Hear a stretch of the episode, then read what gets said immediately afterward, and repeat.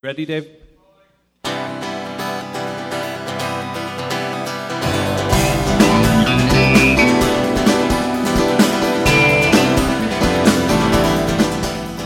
Hey, everybody. This is Don't Let's Start, a podcast about They Might Be Giants. Hey, Jordan. Hey, Dave. I've got Dave, my friend. Uh, I haven't seen, well, I saw Dave a week ago, but before that week, I hadn't seen him in a few months. It's Been a little while. I mean, I didn't see anyone, so Dave, you look you look younger. thank you. You look I feed off people's misery. you look better than you've ever looked. This is a podcast about They Might Be Giants, the band you love to hate and hate to love.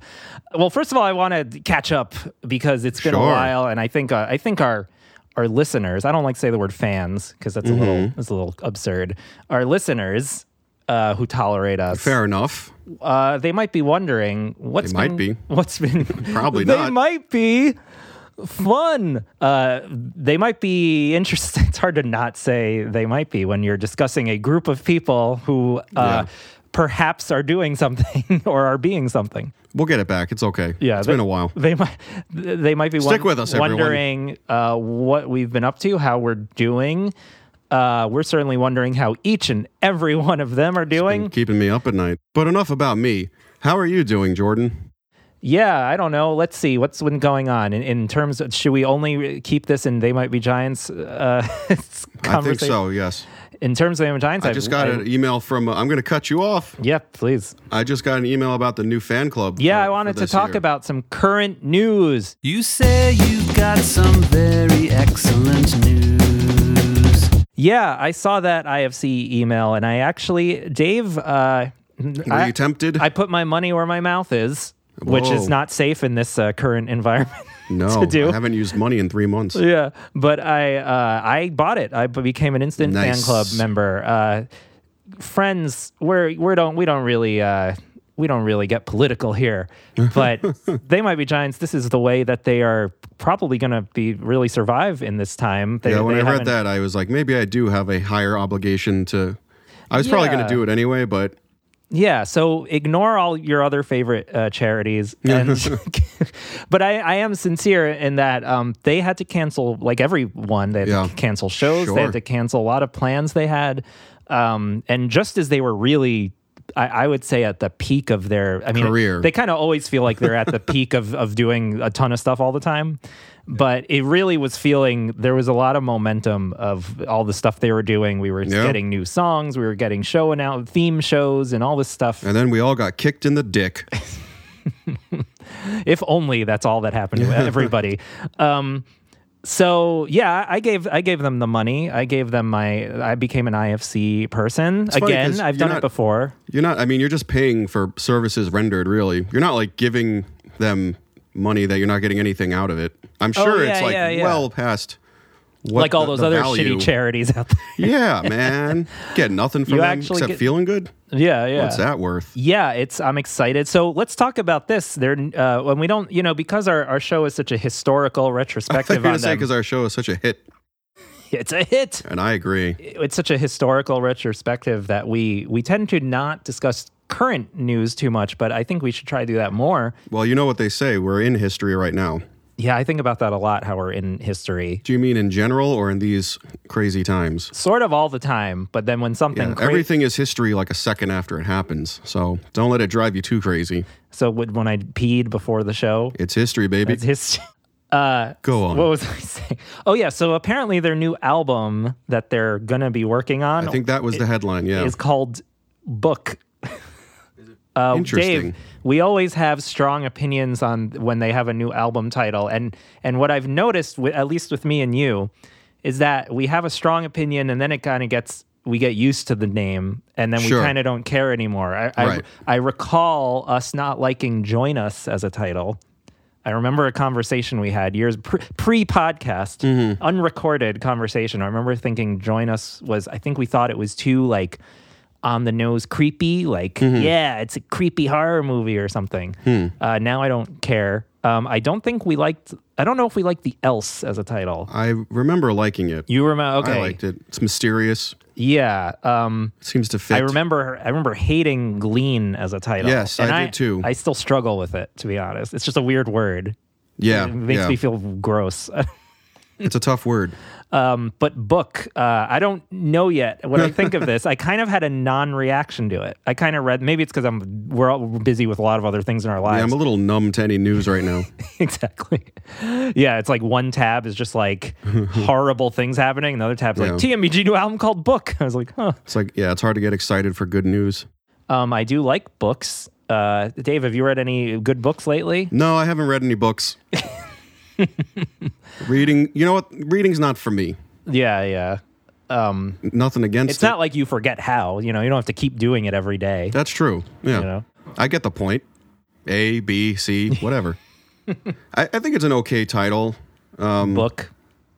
You know, the more you say it, I actually don't like it. Well, it's open ended. Is that a book pun? we shouldn't I'm ass- judge it by its cover. Right. I'm assuming it's just because nobody reads books anymore. It Yeah, seems I- like a little bit of a criticism of our Wow. fast paced, go get 'em. You're you're reading a lot into a one into a noun that is neither here nor there. Um, Yeah. Could also mean there's the verb book, like bookum Danno. Yeah. well, then they should have called it Bookum, They could should have called bookum, which yeah. is a terrible name. They have a song called "Read a Book," Yeah. which I, I quite like. Uh, I like it too. and I wonder if that connects. I mean, maybe when there's more songs that we could uh, listen to on this uh, new album, there'll be some theme because I think you know, join us. You know, cer- some of their albums like they reveal like I kind of get why they called it this. You know, like we've talked about flood. Sure. There's a lot of water theme on that. You know, record. Join us seemed to like maybe a Lincoln. coming back to old aesthetics. I mean, when I heard book, I just thought it was a reaction to how, you know, everything is uh, digital now. So, Interesting. That isn't. But I I could mean, be completely I wrong, you Complain know. about this stuff all the time. because Flansburgh seems to be well read. So, He does. I know Linnell is. Yeah. Um, I don't know why I get the feeling Flansburgh is the one who names all the albums. right. but maybe because he's just so vocal uh, all the time about everything going on. With I am a fan of a good one name album title. Yeah. So there's that poop to its credit. dookie. I guess that's literally It's Been done. Yeah. So, what else has been going on non TMG? Really quick, I guess. Uh, I don't know, Dave. Uh, you've just been doing your doing your doing what you do. Yeah, I've been, you know, drawing and writing a lot. Dave's a great artist. This, we might have new listeners here. I know people listen out of order. Yeah, maybe. Yeah, actually, I, I started an instrumental album because I've been having uh, throat problems, so I can't really sing. But I'm starting an instrumental album, and Dave's going to do some bass on it. And our old uh, drummer from our old band years ago is uh, sending me drums over email.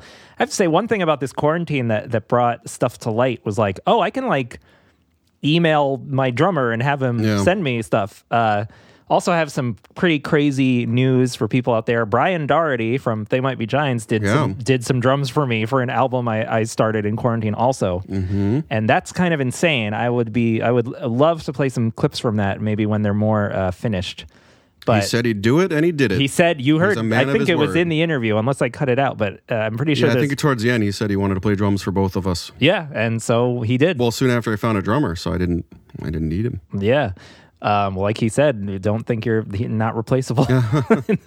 but uh, yeah, the drums he sent me were great, and there was he sent me a few takes that were all different and great and exciting. And one of them is really this amazing rock song that uh, I didn't even write it, so I could say that, but uh, my girlfriend wrote it. The drums are just so high energy and exciting, and you know what? Uh, maybe I will play a clip because it's Brian Doherty doing drums, and it's awesome. So here's a brief clip of that. This song is called "Anti Love," featuring Brian Doherty.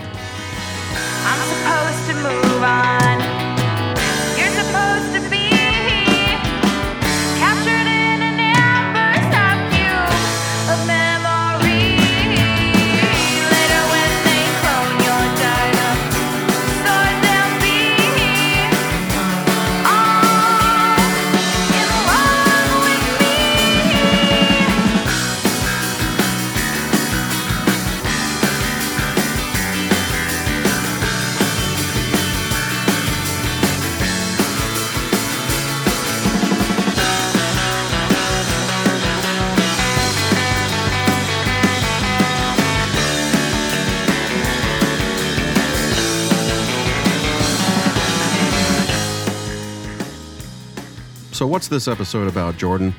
Yes, this is not the Apollo 18 uh, That's what I'm waiting for. 18 parter that I assume is going to happen uh, because that's that's quite a, a big to do. But I wanted to explore some more, uh, you know, regions and corners and uh, alleyways in They Might Be Giants history. And what this episode is about is we're going to look at what their 80s live shows were like. Uh, we've obviously touched on this quite a bit as I use many, many clips from the 80s and stuff, but I wanted to focus on some traditions they had at concerts that are almost really like songs to discuss. Now, did you think of this on the heels of our Gary Ray interview? Was it taking you back to a time and place? I'm so glad you said that because something I can tee you up. there was a thing that that I discovered while while listening to live shows, which I I would have loved to put uh, this clip in our Gary Ray interview. But let's listen to the clip now. Actually, this is not from the '80s, but this is from a '90s show at the Mercury Lounge. And if you remember, Gary, we asked him what his favorite "They Might Be Giants" song was. Yes. And whenever I ask a guest that, I'm always worried they're not going to know what to say. But he had an gr- amazing answer. It was uh, Don't Let's Start, right? Yes. And this clip of the Be Giants talking about Gary Ray and playing Don't Let's Start uh, conf- not only confirms that, but it adds even more like niceness and like Joy. joy to the whole thing. So check this out. Play that sucker for me. So here's the song we'd like to dedicate to our friend Gary Ray. This is the song we used to do across the street at a club called Darinka in the mid 80s, which is essentially where we started. Let's give Gary Ray a big uh, Houston Street round of applause. He was downstairs showing us some 3D photographs that he had taken at the time when we were shockingly young and not, not nearly as embittered and angry as we are now. So here's a song we'd like to very send out to embittered and angry at the time. we were pretty pissed off then, but it's really dragged out. So, uh, so here we go.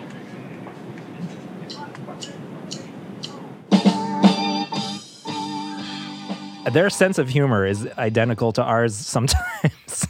They're just talking about how embittered and angry they are. Wow, that would have been a great clip for the Gary Ray episode. Wouldn't it though? Uh, I wanted a little brief editorial about this that phenomenon. I, I we put we put out episodes. Phenomenon. Yeah, we, we put out episodes, and then I'll hear as I I'm continually doing research.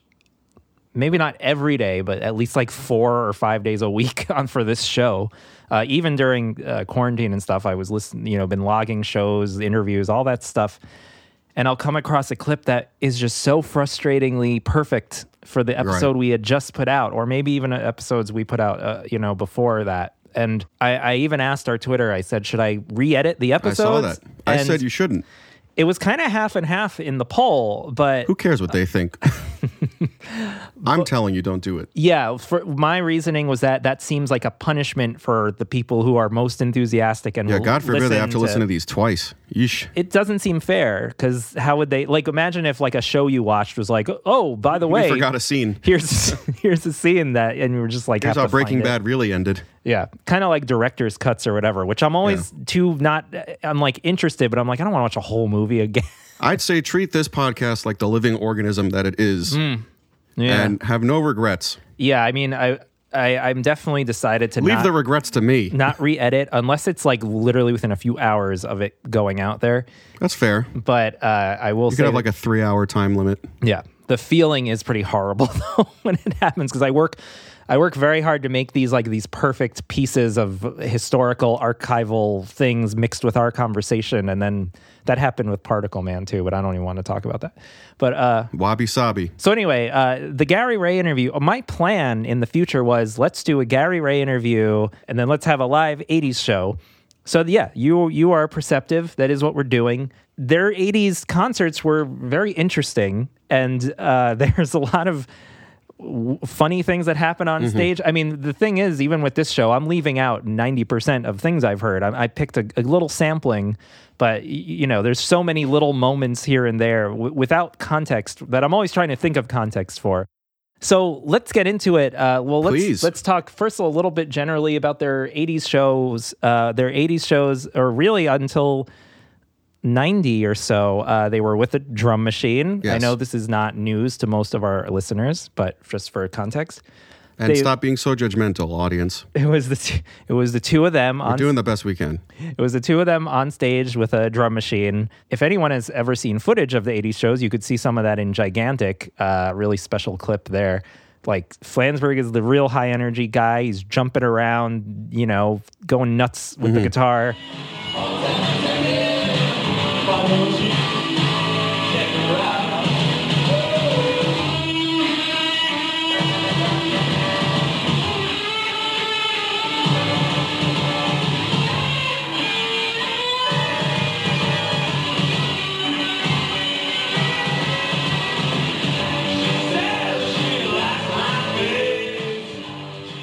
Linnell's always on accordion, basically. Mm-hmm. It really got to a point in the in the 90s and, and later when it was like Linnell picking up an accordion was like a special moment at a show. But in the 80s, it's like all it was. I'll repeat it for those who may not have already guessed. The world of jazz.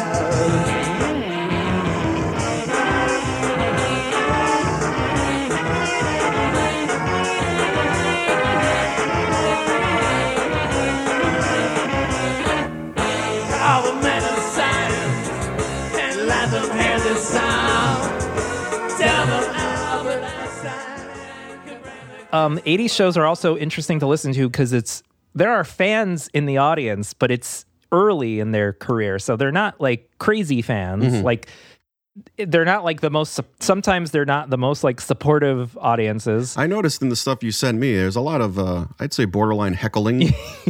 Yeah, It's like kind of wish heckling. they'd shut up a little bit.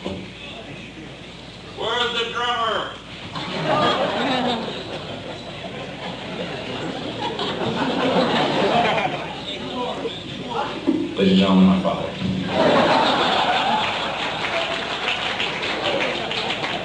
I come from a dysfunctional family. One thing I, I definitely want to talk about, which we'll get into, is this one show they did in the UK where the audience is terrifying sounding. um, it's a lot of very combative show. There's a lot of clips, um, which I may or may not use, though, of you know. Linnell's like annoyed, like very clearly annoyed by the audience being annoying. This next song does require your participation. We ask you to stomp along, snap along, or clap along to the beat being laid down by Mr. John Linnell here. Don't speed up. Don't make the same mistake that so many have made before. And finish up that conversation you're having because it's time for some entertainment. Rock music style. I've got lots of stuff from the 80s and 90s of, of these things happening. It's just the nature of the beast. But yeah, in the 80s, they were kind of a new band still. They were still on an indie label. So the crowds were kind of small. So you could actually really hear when people say things. oh, yes, you can. I'm like a block that way. Which John? Which is which John? Linnell There's smoke out there. There is no smoking here tonight. Oh, um, the security people would like to remind everyone under 21 that it's really none of your business. you could hear various random bits here and there. So that'll come up. Bill Krauss did the sound in the back, you know, and then he was replaced by Jean. Ah, my old friend, Yeah. Bill Krauss. Still very supportive of the show. I'll say that. So yeah, let's let's go into it. Let's go into my actual structured thing. Let's do it. The first thing I want to talk about, apropos enough, is uh, stage introductions. What they would come out on stage to. Uh, I'll also say I'm constantly clar- uh, qualifying things. There's some stuff we're going to talk about in later episodes that are relevant to later. For example, Yeah. they used to come out and do a spacesuit, and we will discuss that when we do the Apollo 18 episode. That's an that's an example. If you want to email us, be like, why didn't you mention this or that? This is why we're going to do it. And shut up. Where if you haven't been able to tell by now, this show is as exhaustive as possible about every little thing they Might Be Giants have ever done or recorded or said. Jordan is. And feel free to Yeah. correct him. So one thing that I just thought was cool is they would. I have a lot of shows in the '80s where they would come out to this like karaoke piece of dirt track, and what I like about this is that it's just like you can almost take this and make your own like piece of dirt recording. And let's listen to that because it's it's fun. I also think it's an interesting choice, like why piece of dirt. But we Let's listen.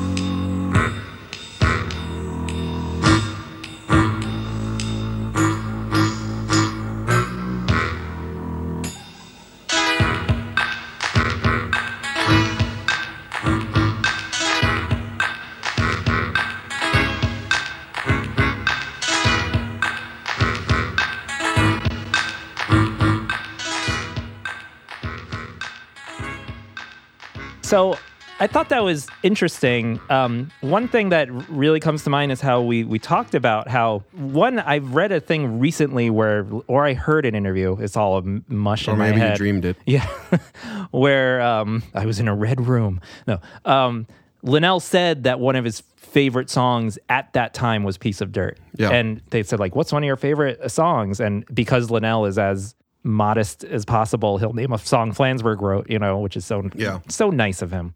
And then he'll tear him down in the next second because he's a bastard. um, and he said he he says "Piece of Dirt" got an emotional response out of him.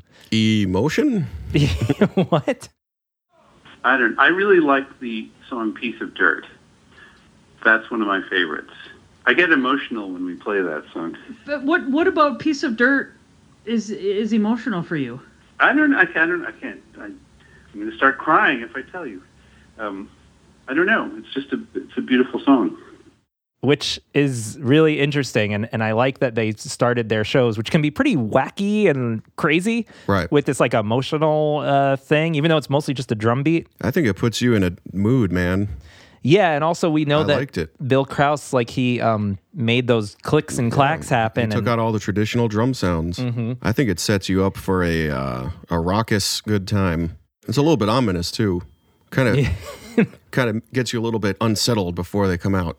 they definitely Catch have a history guard. of unsettling intros and now the next intro which is going to be a, a major segment of this episode is called countdown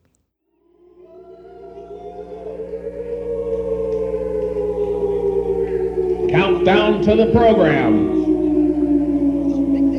Checklist.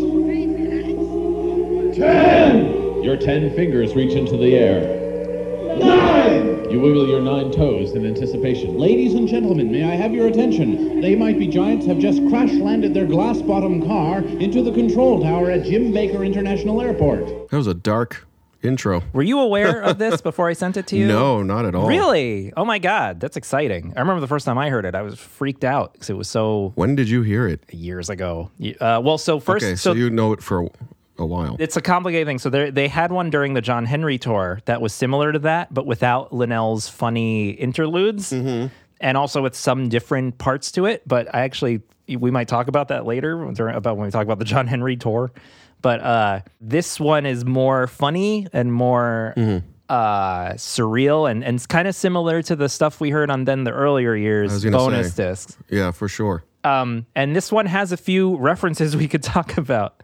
So Lay it on me, Daddy O. all right. Um, well, first of all, we could just say in general, it's very clever. It's using numbers as puns, I did notice that. and it gets, yeah, and it gets kind of like what Lucky Ball and Chain was supposed to be, as we discussed in our Right. flood episodes. Did you guys like our flood episodes? Wasn't that a, a exciting thing? That was like ten years ago. that seems so long ago. Um, yeah, it was a different world. Yeah, I know. I remember editing out. Dave made a coronavirus joke, but it was so early. I was ahead of the curve. Yeah, it was weird because it was early enough that it seemed like a one of those silly things to be worried about. But then we cut it out when I was editing because we were just like, I think Dave didn't want it. He was just like, eh, it's not funny, which Dave says all the time about his own stuff, which is often very funny Thank you. but now it's weird that that happened. So one of the first things that John Linnell says is they might be giants have just crash landed their glass bottom car into the control tower at Jim Bakker International Airport. This is a loaded thing here. I thought it was just nonsense. So, glass bottom car is something I looked into. When I researched this, what came up, and you'll be you'll like this, Dave, is this Tex Avery cartoon from the uh, it's called It's a big assumption on your part. Go ahead. Oh, I want to make clear this is a guess. I don't know if this is what he's referencing. Oh, Okay. your, my assumption was that you'd like it. Yeah. No. Dave likes old cartoons. I don't think that's a big assumption. How dare you? Um, and this one is quite uh, sexist. Now I really like it. um, well, I won't play the sexist part, but I will play. oh, come on. It's got to be a reason I came over here. I risked my health. So it's a Tex Avery cartoon called House of Tomorrow, and it's like one of those kind of like 64 World's Fair thing, being Sure. like, this is what technology will be like tomorrow, but it's like jokes and stuff. And towards the end of it is uh, this part. These new bumpers were built with pedestrians in mind. Just let them try to get away. This same model has has a glass bottom so that when you hit a pedestrian, you can look down and see if he was a friend of yours. That's funny. So, to to point out what's going, this is a, a weird cartoon, but it's like I think it's uh, mostly for adults. Yeah, all the penises would indicate that. Yeah, what what happened was uh, a man drove over another man with a car, and then as he drove by, he looked down at the man under the car in the glass bottom of the car. We know they've referenced old cartoons and stuff before. Yeah, for uh, sure. The big one being Rhythm Section Want Ad and stuff, and we've we've sort of discovered over doing the show like other possible little cartoon Looney Tunes references. So I wonder if this was in their brains, their memories. Uh, so that's exciting. Yeah, Um, I think so. do you think that's the glass bottom car reference, Dave? It's entirely possible, Jordan. I like to think we live in a world of wonder. I, I disagree. Unrelated, maybe, but I felt I had to say something. so the second part of that line that Linnell has is Jim Bakker International Airport. Now, where's that? So Jim, do you know who Jim Bakker is? I don't. The PTL Television Network presents Jim Baker. For many years, Jim and Tammy have been welcomed into the homes of millions of people. Now it's a turnabout, and every one of you are welcome into Jim and Tammy's lovely home on beautiful Lake Wylie, located near Charlotte, North Carolina. And now, with many of our friends, here they are in their living room, Jim and Tammy.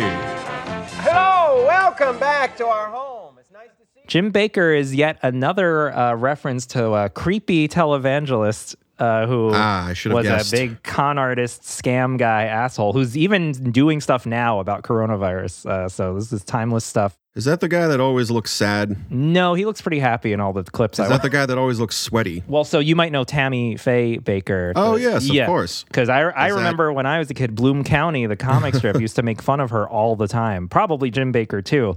But what stuck in my mind was the Tammy stuff. Is that, or, well, she was lampooned in cartoons a lot and stuff. Yes, yes. So they were a, a couple. Are they still together? Is she dead? His Wikipedia is a is a massive document of scandals and sex scandals and horrible uh, drugs and all- Hmm. a lot of stuff going on. So he so I think uh, in this countdown is from 1988. By that point, he was found out as having Mm-hmm. a lot of let's say skeletons in his closet, not the cool kind.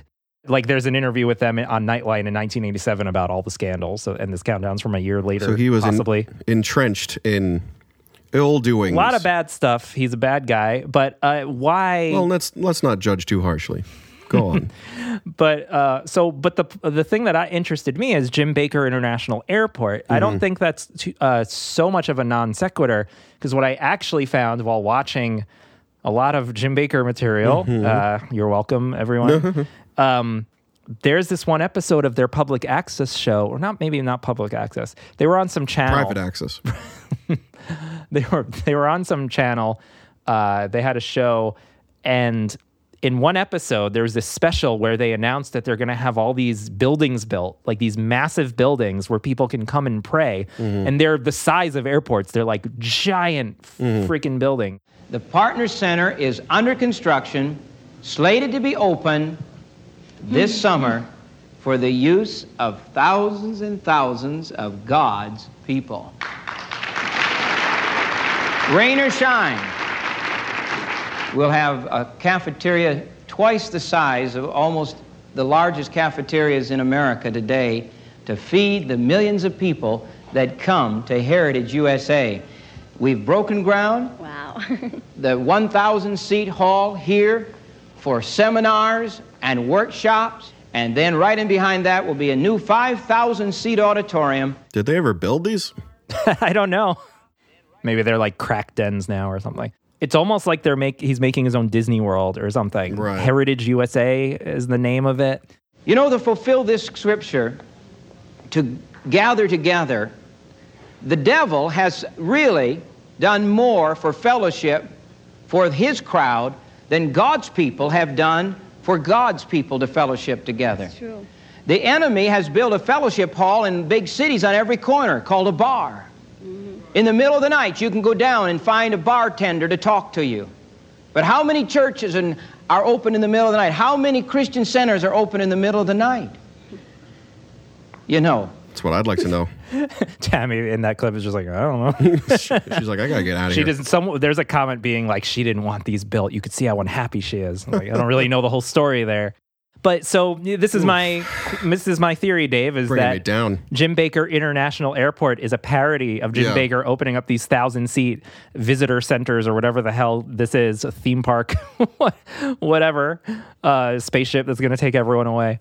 Um, so that's that's my idea with with that. Uh, do you, Dave? What do you think about him saying that bars are the devil's? Uh, Oh, I agree. You can't really argue with it. But unfortunately, I don't like bars myself. Vastly more interesting than the alternative. there you I- go. I, like to accept everyone. You know, I'll go to a church. I'll go to a bar. You Yeah. got to get the most out of life. Yeah, bring. There's like that joke in the Simpsons movie Yeah. when the church people and I the was bar just thinking people about that switch. the other day. That's a that's a solid joke, people. Um, it's a good joke. It's a good joke. Got a big laugh at the theater. I remember. So it, That let- movie came out 72 years ago. Yeah, I know. Actually, that was one of the more disturbing moments. Uh, it was like a year ago, and I was like, for some reason, I looked up the Simpsons movie, and I was like, that was like, Was it like 2007 or something? Yeah, I was like, what the fuck? I thought I just saw that with Dave like a year ago. It was really weird. Those times are precious. Already you've forgotten what you ate for dinner. A creeping numbness consumes you. This just in, the human egg has been sighted plummeting from the sky. Scientists standing by to assure us that nothing is wrong have already been found murdered in their laboratories. Seven! Seven members of the group, They Might Be Giants, have quit the band over bitter disagreements about the introduction to tonight's show. All right, let's let's continue into the countdown. Let's get this sh- show started, huh? Yeah. Uh, we didn't start it yet. A creeping numbness consumes you. Tryptophan. Yeah, maybe. So John Linnell interrupts uh, Flansburgh here to say, "This just in: the human egg has been sighted plummeting from the sky." Mm-hmm. I was wondering if human egg is a reference, and it kind of put me down a rabbit hole of insanity. And I, I think, Oh, I don't doubt it. I think I might be onto something. So let me first to to satisfy. I'll settle in. Yeah, Here we go. to satisfy people's uh, skepticism, it is very likely that they just thought of the phrase "human egg" as a sci- as a bizarre sci-fi concept, right? It kind of reminds me of uh, The Prisoner or something, Right. some weird um, '50s B movie sci-fi thing. Because the next line is he says scientists have been murdered in their laboratories, blah blah Right. blah. Is I hilarious. butchered his joke, but you know, you know, you get the point. Scientists and so forth. Yeah. so clearly, this is supposed to be like an, an old timey kind of sci fi thing. But when I looked up the Human Egg, there's a band and an album from the 70s called Human Egg. Well, there you go.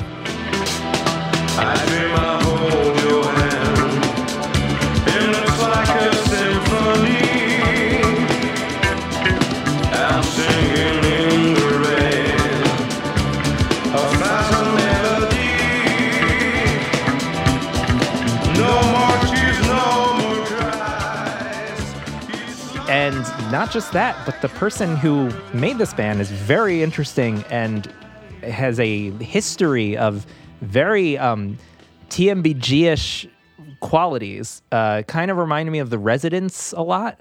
And I, I would totally bet that they are fans of this person because he's like Huh. this legendary. Kind of remind me of also um, when we talked about. Sapphire Bullets. Yeah, it reminded me of Maha, Mahavishnu Orchestra guy. I wasn't going to remember See how quickly I forget the names of the stuff I used to research. It's okay. Um, reminds me a lot of. Oh, his name was John because we were wondering if that was Right. what the reference was. I thought it was So- referring to John Goodman. yeah. So, Human Egg is, uh, I'm paraphrasing this article here, super obscure oddball disco funk by French studio whiz Jean Pierre Massiera. I I, mean, that sounds up Flans's alley So for sure. this this band sounds like Monopuff. Uh, Oh, yeah. You know, so I'll play you some clips. I've heard of them. Really? I like Monopuff. Oh, Monopuff. Monopuff. Keep up. Okay. I probably would like anything that sounds like more. So here's a song called Love Like This.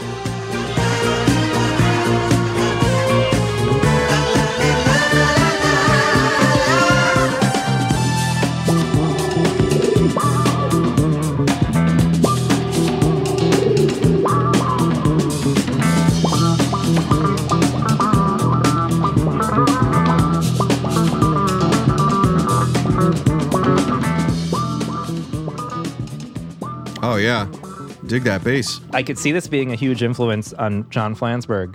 but th- there's also a lot of genre bending because then there's a song called Lonely Man that's kind of a folky country thing.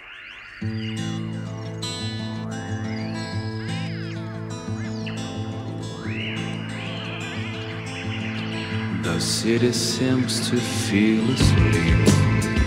A frightened man looks all around him. The bloody clock had stopped to ring like in a dream. Sounds like The Unforgiven by Metallica. the idea that the human egg has been spotted plummeting from the sky. There is a song on this album called Fly. What we know they might be giants do is they take musical references and kind of invert them and turn them into surreal jokes. over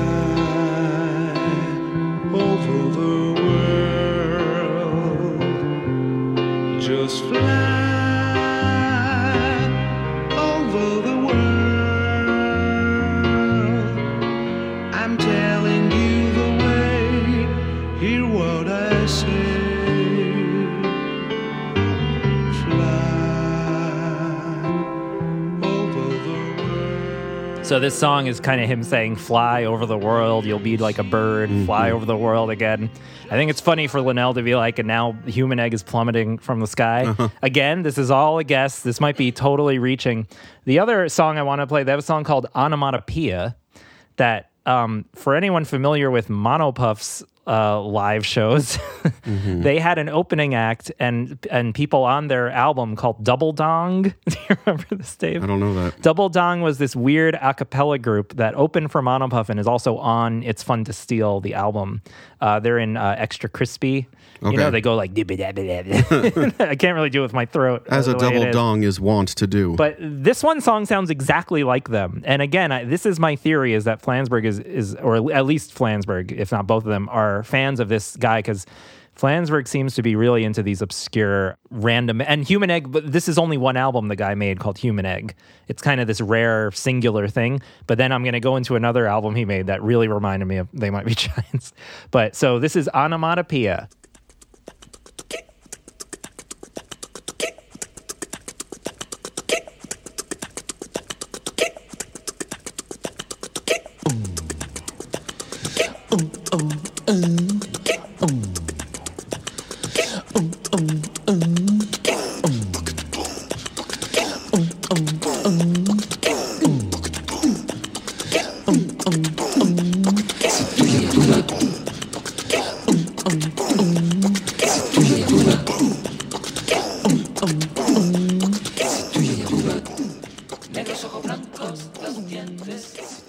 Like that in your ears, Dave? It's awful.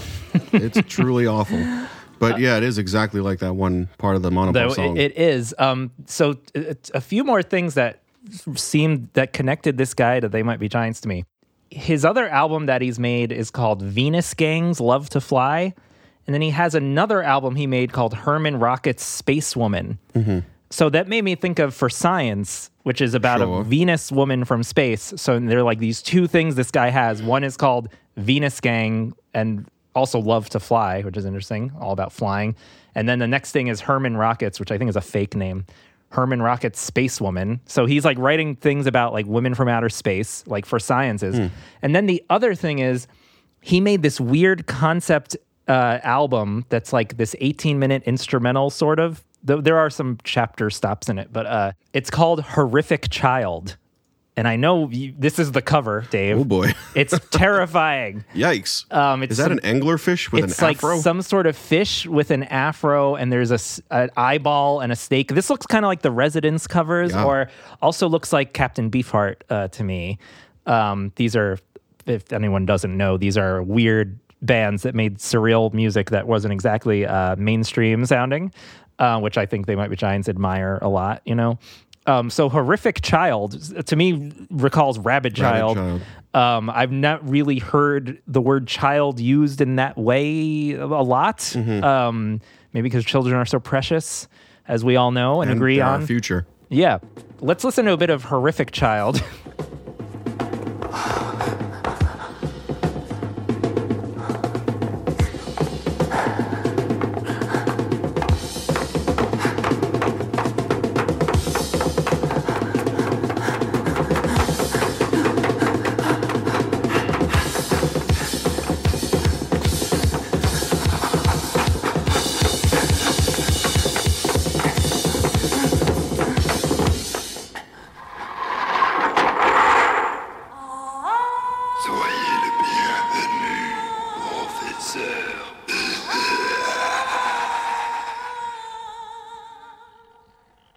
Yeah, his his goal for Horrific Child was to make a psychological experience. So it's not really music so much. There was there, there's parts that are music. So it's very artsy. It's a 33 minute. Did I say 18 minute before? Yeah. It's a thir- that was wrong.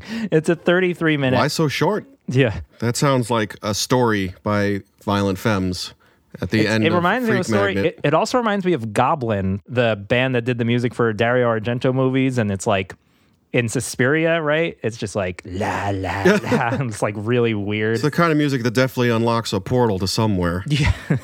so I don't know. I, I wonder if they're fans. You know, I did try Googling his name and They Might Be Giants, see if anything came up, and Mhm. really nothing. Uh, they've never mentioned him as far as I could tell. You got to get this album cover off your screen, man. It's yeah, freaking it's me out. It's really scary. I'll post a picture of it on yeah, our you, Twitter. you got to show the people what we're reacting to. now might be a good time. Our Twitter is at Don't Let's Pod.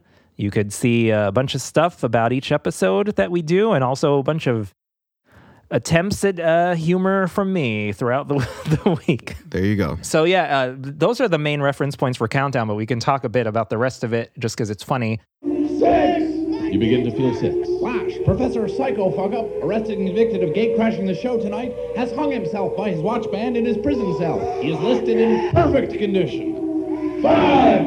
Your five senses swell as you realize that history is not being made tonight. Rather, it is being consumed by a creeping numbness standing next to you. Four! No one seems to know what this is for. Overturned tractor trailers rubbernecking bumper to bumper. Then John Linnell comes in, and I tried to find if this was a reference, Mm-hmm. but I don't think it is. He says Professor Psycho Fuck Up, and as you'll you'll hear, Oh, that's what he says.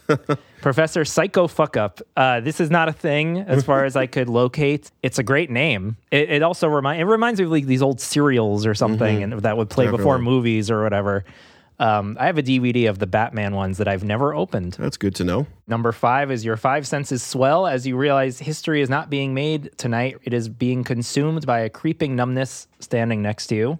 You know, I agree, and that ties kinda what we were talking what we were about. talking about before. Yeah, that's right. History has its eyes on you. John Linnell says overturned tractor trailers, rubbernecking bumper to bumper, which is really funny. Uh, that's just, uh, I was even looking up like old traffic reports to little traffic humor for everyone. see if. I could there. find that. Um, Ladies and gentlemen, I think the the real thing that is exciting about this countdown, though, is that it it continues past one, I was excited by that. and it goes well. And also, there's this like uh, self-deprecating joke that make way for the one band that can overcome the zero in their bank account. Great joke. Three! Only three seconds remain until They Might Be Giants hits the stage over and over again. Two! It's time to sit back and make way for the one band that can overcome the zero in their bank account. I don't mean to be the negative one, but you'd be negative two if it weren't for the fabulous show you're about to enjoy. Ladies and gentlemen, make way for They Might Be Giants!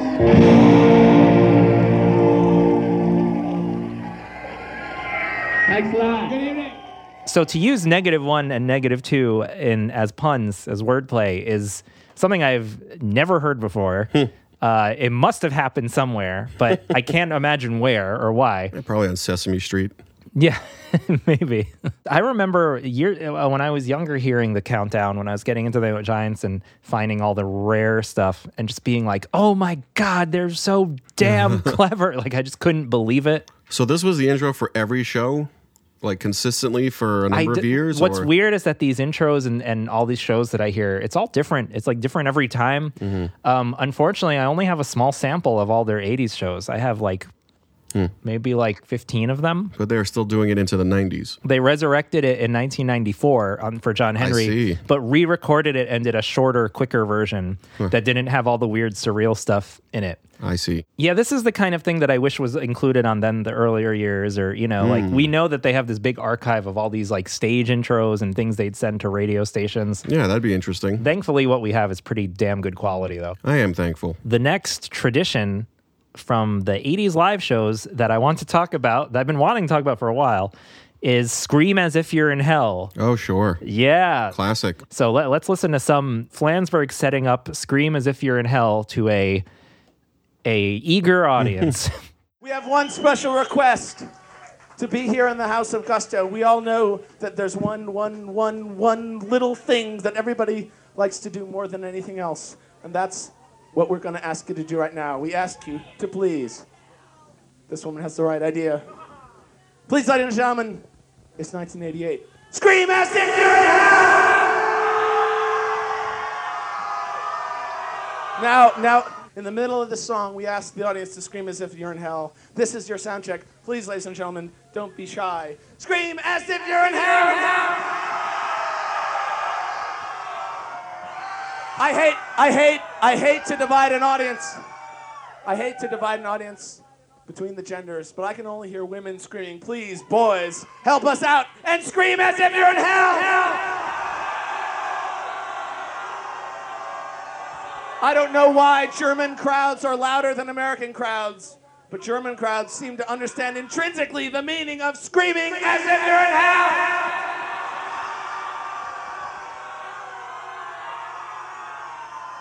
This song is called Hideaway Folk Family. In the middle of the song, we ask you to scream. You know how to do it. This is how it goes.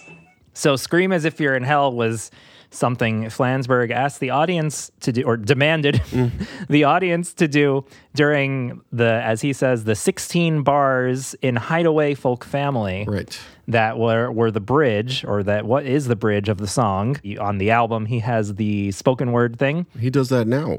Yeah, they they did this for a while. I, I saw it personally in '97 or so at like in one of those Irving Plaza duo shows, and that was really fun. Um, but they've been doing this since the '80s, and and it's in almost every bootleg I have is them doing this. Mm. This is a song from our record called They Might Be Giants. And in the middle part, there are about eight bars where John is going to invite you to scream once more as though you're in hell, or maybe you even feel that you're in hell. In either case, this is Hideaway Folk Family. I guess I wanted to talk about it on a few levels. One is just Flansburgh's showmanship level, which is that he's just so great at addressing a crowd, uh, even if it's like not going well. It's just funny. He's like.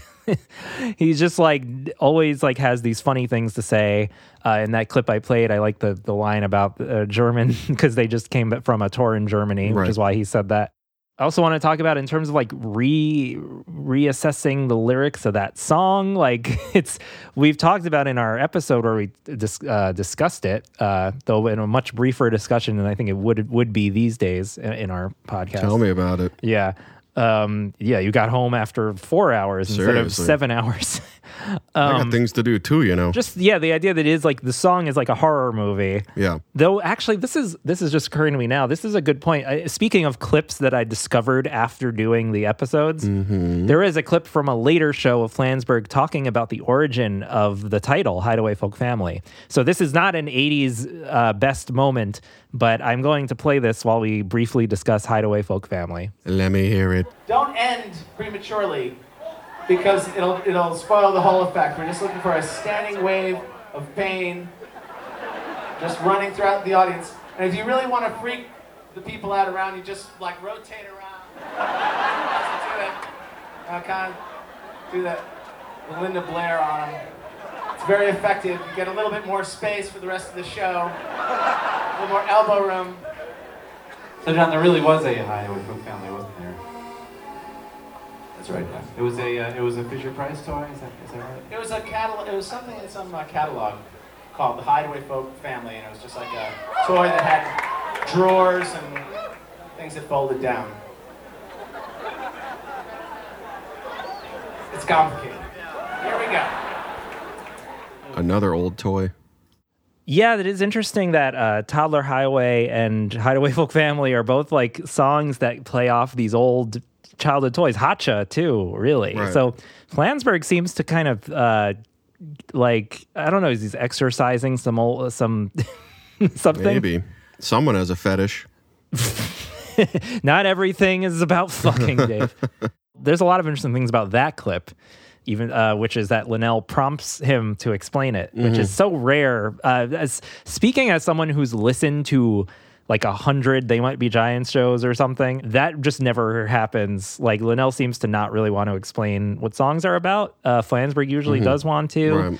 uh, when Linnell does want to explain a song, he kind of usually says it as a joke, or it's something he'll say at the same show for like 10 shows in a row. So, yeah, it's interesting that he prompts him to explain the title, and it's kind of just this rare moment of them pointing out one of their obscure references. Like, it'd be amazing Right. if they did that more, but it'd also be almost disappointing, right? Like, you don't, it's fun to discover them yourself in a way. There's a certain amount of mystique Yeah. that you want to keep in your heart Yes. forever. Um, so, and once again with with the Fisher Price toy thing, just turning this children's toy into this horrific song that seems to be about uh, this family being murdered or something or hunted. I don't know.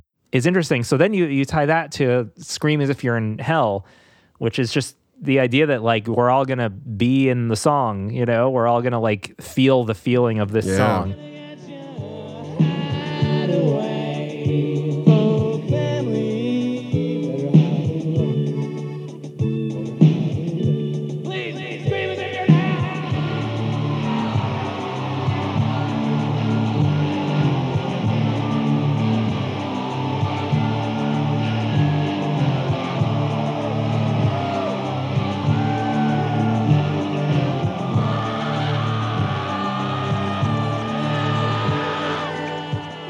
Like I don't think scream Feel the burn. scream as if you're in hell would work for like I don't know like Birdhouse. birdhouse. in your song. no, I don't think so either. exactly. Though I was thinking, I was trying to think of a song. I'm like, it actually would work for a lot of their songs. Well, like I said, there's uh there are themes that run, especially with Flansburgh, exercising old demons, Exercising demons as exercised they must be. It keeps them in shape. Back to you, Jordan. um, whenever I whenever I say a, a, a joke, I'm gonna go. Wow. Yeah, I didn't. I wanted to tell you everyone, you know, That you had a slide whistle new, this whole time. The new era of the podcast. If this is season two, we're we're bringing in sound effects. We're bringing in. We wait, have to. say a few words about what's been bothering you lately. Oh, where to start? Well, you know, my wife, she crashed the car. Oh God. That was supposed to be a blues riff, which I apparently don't know how Oh. to do. No. Oh, they might be giants. Let's keep talking about. this is going to be an argument in emails about what to cut or not. Oh, it's not going to be an argument. It's it's cut. Oh, there's one other "Scream as if you're in hell" clip I wanted to to play, which I thought was funny because they might be giants. They're very. Uh, they're they often in these in these shows are very tour weary. They have a lot of opinions about the places they've been and the experiences they've had. What's it called when you're weary and you don't go anywhere? That's what I am. We have a very special song now because this this is our first time in New Orleans and our first time here and and the heat is making us delirious. So we'd like to remind you that we've left out the music in the middle of this song so you can solo with us, the band They Might Be Giants. We ask you to scream as if you're in hell. This is your sound check. Please scream as if you're in hell!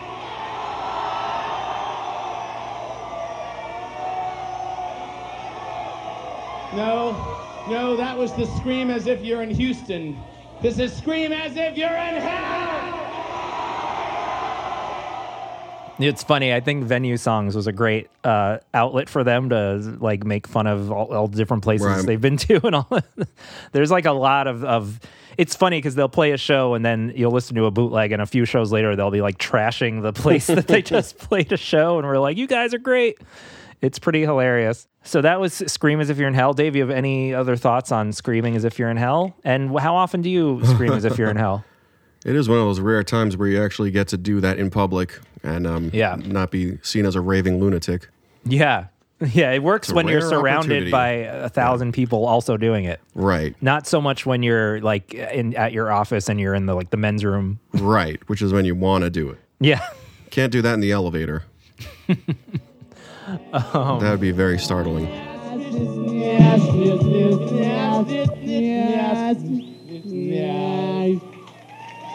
Thank you. Thank you. For a minute there, I thought we really were in hell. But we're not. We're right here. So the next, uh, this is a bunch of Yeah, let's kick it up. You. This is the next. Yeah, let's get the energy. But for for people listening, we have to keep the air conditioner off because of sound, and it, it really drains our all our body energy is being is being used to like. Well, it's a swarthy 83 degrees in New York here. Yeah. So I don't think that's the word you oh, did you hear the new uh, Tim Swarthy stand up special? Now I'm glad I said it. There it goes. I really am against that. well, let's see what our fans think. I Do you like the slide whistle at being incorporated into the show? no, because now they're going to overwhelmingly vote it in. Um, But you know, I have 51% stock in Don't Let's Start that's true. a podcast. about they Um, might be giants. So let's move on to the next uh, portion, I'm, which I'm voting you out. which I don't really have an official title for, but in my notes I wrote magic occurring when technical issues happen. So something consistent with these shows, partly uh, in large part due to the tape backup, is that technical issues uh, stop the show dead. The old ghost in the machine, we call it. Here's a, a song off our brand new single, Record. And uh, it's on the flip side again of the, uh, the single. And this is called It's Not My Birthday. Wait, wait, wait, wait, wait. Whoa, whoa, whoa, whoa, whoa. Sorry. We do this once every show. And sometimes more. Let's try one more. I gotta hear those clicks. I want to stress we're not I'm not doing this to make fun of them. I know that they probably hate moments like these, but I, in my opinion they handle them so great. With great aplomb they are very funny during these moments and they're it's it's very look we've both been in bands we've had technical issues happen on stage it, it really is the worst f- feeling in the world Every show. I, it's kind of guaranteed. yeah I, I have nightmares I, I i have reoccurring nightmares still where um the I s- I microphone do doesn't too, work yeah. or my gu- i forget well The it's- amp doesn't work. forget how to play guitar or my hands don't work it's like weird Your hands turn into spaghetti. Yeah. yeah you start having sex with your your mom um but Maybe. I still have those nightmares uh, to this day. yeah And that's, you know, people, it's funny when you're performing people, like you get nervous. It's like, as long as everything's working, it's a rehearsed show. Yeah. it's, I don't have to write a song on the spot. Exactly. Um, though speaking of writing a song on the spot, let's let's talk about that. You're welcome. So there's this one UK show that I mentioned where the crowd is absolutely insane. We're going to hear a little bit of that now. Something that happened once is they had some bad technical difficulties, which we'll hear about. And what happened was Flansburgh apparently seemed to make up a song on the spot to Mhm. fill about a minute. And this is kind of like a weird, rare They Might Be Giant song in, in Yeah. a way. So so let's listen to some of, of how that all came about. Did all the sound go away in the middle, or was that just a flashback that I had? All right. Well, that's the dependable British sound that we've come to look for. All right. No, no, no. It's really worse in New York, I can assure you.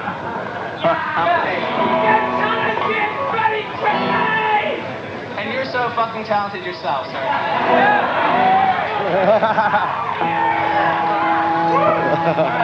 But we, before we break our wrists patting ourselves on the back, it's time to see if we can play a new song. We can't understand a word you're saying.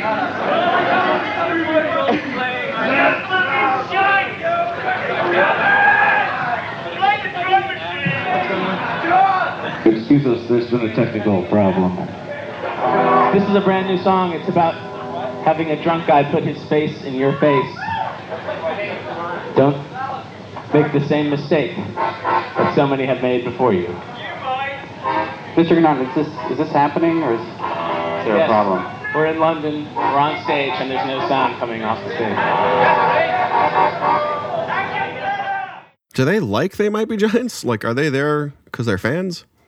Yeah, they seem like so uh, angry. Maybe we're misinterpreting anger as excitement in, in Yeah. the, the British voice. So, so as you're hearing, they're struggling on stage. The audience is yell, not making it easy for them. They're yelling at them, which I think makes your anxiety go up. You know, It's like when you show up for a comedian and heckle them. I don't understand that. Yeah. You paid money to see something you like. I think. yeah. Um, but what that leads to is Flansburgh makes up this song called Jukebox. And I was wondering about that. there's this w- a weird. Good song. I'm not quite sure. I'll say this. I'm not quite sure if he's making this up on the spot or not. But it, it certainly sounds to me like he is. Or if it was something he was kicking around. Exactly. Um, but let, let's listen to him, how he handles this uh, problem. Okay. Do a song, Well, hello, everybody. We're the Mighty Giants from Brooklyn, New York. Jukebox, jukebox, jukebox. Help me, please. Help me, help me, hear my plea. Turn my baby back to me. Oh, help me, jukebox. Help me find my baby, baby, baby, baby. Some monkey took my baby gone, gone downtown. My baby showed my baby around. He may come your way, he headed that way. Jukebox, help me find my baby, baby, baby, baby. Jukebox, jukebox, jukebox, help please, help me, help me, hear my plea. Send my baby back to me, oh, help me, jukebox, help me find my baby, baby, baby, baby. Is that working?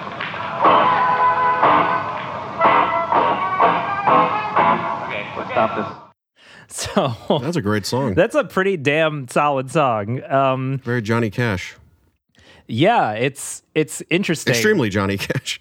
Yeah, yeah. It's it's like a real song. What what it's interesting to me is that he doesn't even leave gaps of instrumental to maybe think of some words. Right. It just keeps going and going and going. And They Might Giants are no stranger to making up songs on stage, but this this is still kind of a rare moment where this almost is classified in my mind as like a They Might Be Giants song. It's a freestyle. Um, as good as Eminem. The strange thing is, though, if you research this song, um, it's And I won't. Go ahead. Jon Lovitz. it's listed in a 1994 set list Mhm. that they played on the radio on a radio show, which I don't I don't have. So I was trying to find out if anyone has it. I couldn't find it anywhere. But there's a radio show, I guess, when they were promoting John Henry, where it says on uh, TMBW that they played this song. So I don't know if that means they played something else called jukebox, or they actually is this is a song that's just in Flansburgh's brain, They literally for this. five six years. I want an album version of that song. I've Yeah. never heard that before two days ago. Yeah, And yeah, I like it. Yeah, it's funny because that was just kind of buried in my files, and I was like, "Oh my god, this is amazing!" Baby, baby, baby, baby. Someone took his a monkey took his baby and shook his baby around. I guess a monkey would would do that. my baby, shook my baby. yeah, wow. I can tell Dave's really into the song. help me, help me, please. So that's one amazing magical technical difficulties moment. Another one is in Hamburg, and where a lot of technical difficulties happen, I think. You know what I'm saying? And um, you guys know what I'm saying. and this is an ex- extremely rare live performance, uh, at, especially at the time of Toddler Highway, because I think uh, the sound stopped working or the accordion stopped working. Let's let's listen to how that happened. Here we go. Thank you very much. Uh, John, tragedy has struck on stage. Uh, I need, I need some duct tape from our crew, if they're anywhere around. Well, I'm gonna have to sing a little song by myself. Uh, I will have to take my time. Uh, the harsh white spotlight of despair is on stage right now. This song is called uh, Toddler Highway.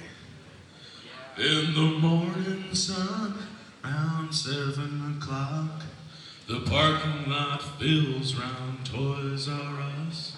And my little girl, she will get away, ride her bike down Toddler Highway. Take your clothes and play, Toddler Highway. Okay, well. Accidents like this happen to us usually only in New York, so this is a very special occasion here in Germany for us to completely crash the whole show. So no one applauds I that. guess they didn't know it was a song. Yeah, if that was me in the audience, I'd be freaking out at that they did a, a spontaneous rare song from their first album. That that's amazing. This was from 11 28 87. Man, oh man. Yeah, can you believe that date? Um, similar to Flansburgh doing Toddler Highway. So w- we talked in our, our flood episodes about uh, the time Linnell did Dead when there was Right. a problem, uh, which wasn't a technical problem. It was that uh, Flansburgh was sick. But what I didn't know, I thought it was a special, unique moment that was a emotionally powerful way to end that episode. Uh-huh. But he's actually done that before. So you were wrong. He's actually done that before years earlier. Uh, so this is from 1125, near my birthday. Uh, When's your birthday? 1124. Uh, 1125, 89. And uh, something happens, and Linnell, this is what's exciting. He debuts Dead. So this is the first time Dead has been played, and this is 1989. Check it out. Okay.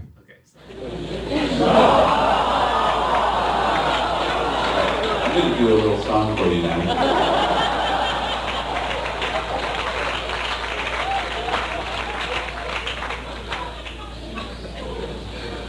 Bingo bell. Okay, this is continuing the death theme. It's been a hallmark of our show. This song is called Dead.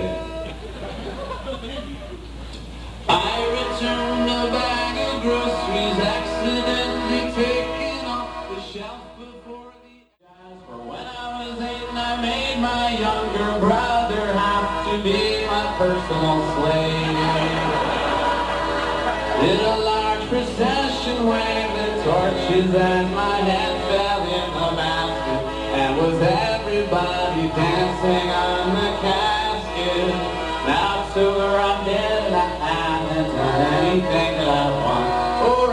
still alive and there's nothing I want to do. Now it's over, I'm dead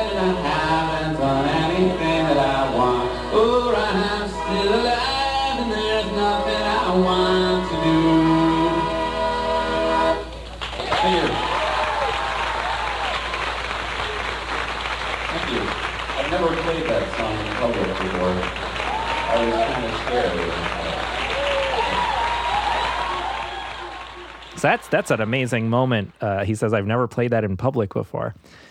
So I mean, they really didn't play it at all during like a lot of flood shows, Apollo 18 shows, John Henry shows. So when I saw him do it in like the late uh, 90s, it was still a big deal because I think it had been like 10 years. Does the fact that it was played before sour that experience for you? You Does know, you cheapen it. The more you you look at the context of your memories, the less uh, unique and special they are, and then you just you just end it all. I think that's healthy. um, so that was a cool moment. Uh, uh, continuing the theme of of things happening, uh, technical difficulties happening. This is kind of silly, but this is just a moment that makes me laugh. That I've Laughter is important. that I've always uh, thought of. For some reason, there's like random things. Who in, will save the world? The clowns, Jordan. there's random things The in my head all the time. And this is one of them is while Flansburgh is tuning, Linnell has to eat up time Yeah. by, by saying things. And there's a lot of funny moments like that throughout these shows, but this is one that I think of a lot. So enjoy this. Let's this see if it lives up to that setup. It, it definitely won't. You must be important.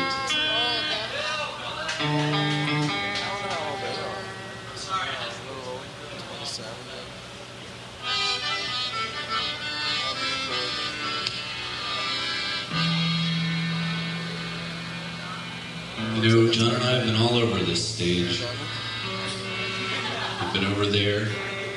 Well, actually, I haven't been over there yet.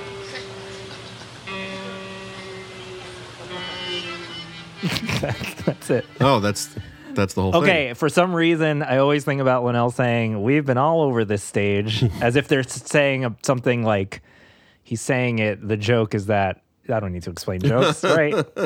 As if they're talking about some like amazing travels they've had. Look, sometimes when you pan for gold, you get some fool's gold. Pan for gold. Wow. I remember learning about that in like first grade. um, so here, here's, I think we're just sort of deep in the technical difficulties section. So of our show, or Uh, yeah. of uh yeah, you know, we have that in common with them. So let's listen to this one of uh, them trying to to make to make Cowtown happen. This next song is called Cowtown. Whoa, whoa, whoa. Wait, wait, stop, stop, stop, stop.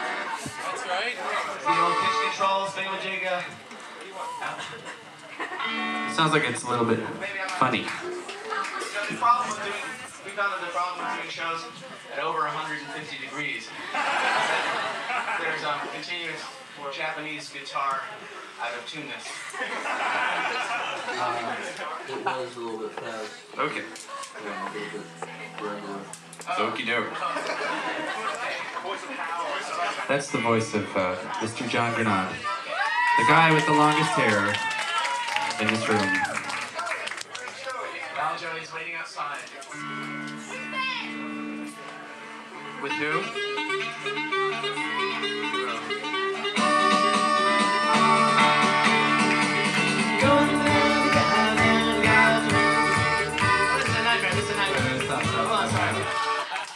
Oh my god, it's happening. Our little world is crumbling. We knew when we went to the crossroads the devil tune our instruments. Grenade, I just want to double check with you. The mouse is securely lodged inside the abode, correct? The mouse in your house is fine. The mouse in my house seems to be doing okay. Yeah, we'll just play it. Total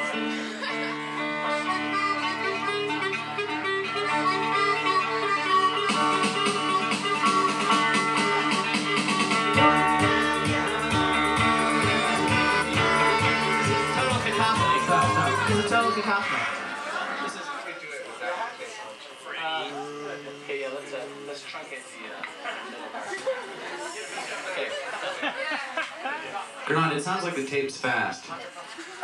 Is the uh, is the pitch control thing in? Never don't do a technical show. If you're starting a band, don't do this technical stuff because it never works out. So um, is the pitch control pulled on? Pitch control is pulled on, Yep. it's set where it's always set. No, it should be pushed in.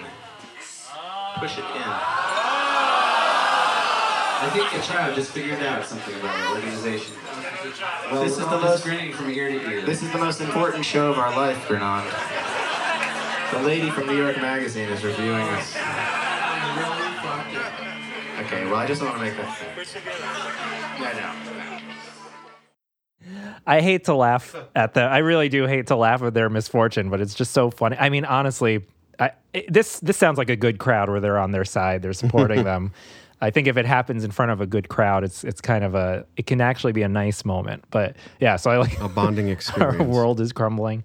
I Um, didn't even know that was a thing that could happen. That the backup tape there's speeds up. there's backup tape yeah there's there's there's all these problems with it there's there's like syncing it up sometimes they just miss the cue and they're like ah fuck like let's do it again so I, I present these clips to again give an idea of like what their live shows were like is that there'd often be these little moments like that a lot of it was about syncing to the tape them hearing their cues Folks, it's like you're really there. Close your eyes, you don't know the difference. and we're going to reach the, the big part of this section uh, to talk about something I've been excited to talk about since we sort of since we were planning uh, to have a podcast, which is one Indeed. time this happened during a show. I've got to fix the string on my guitar. I'll be with you in just one second. Mr. Grenade, are you ready with that cassette thing? You got the cassette up? You know, when you're in a rock band, you get a lot of interesting tapes in the mail. Drum solo! But this is by far the most interesting one we've ever gotten. So I'd like to, well, maybe not really, but it's got our name in it. It's kind of strange. We promise not to play the whole thing, but just play a little bit of it. Drum solo! Oh wait, pa- pause it here. Not to interrupt the, the thread, but I made a special note of this. Um, there's a really f- funny exchange that happens uh, to the two people near, I guess, the tape recorder. So so let's listen. So a guy yells drum solo, and then you hear his response. Drum solo! You're an asshole, you? I know it. I fucking know it, man. That's funny. That's like out of like a Richard Linklater movie or something. There's these like two dudes, dude, like I know it, man. I fucking know it. Wow. I love I, that. Like really jumped. That felt like from a movie to me. It was amazing, Unbelievable. Anyway, to to continue, uh, what's this mysterious thing Flansburgh is going to play to the crowd? Let's check I it out. I can't wait.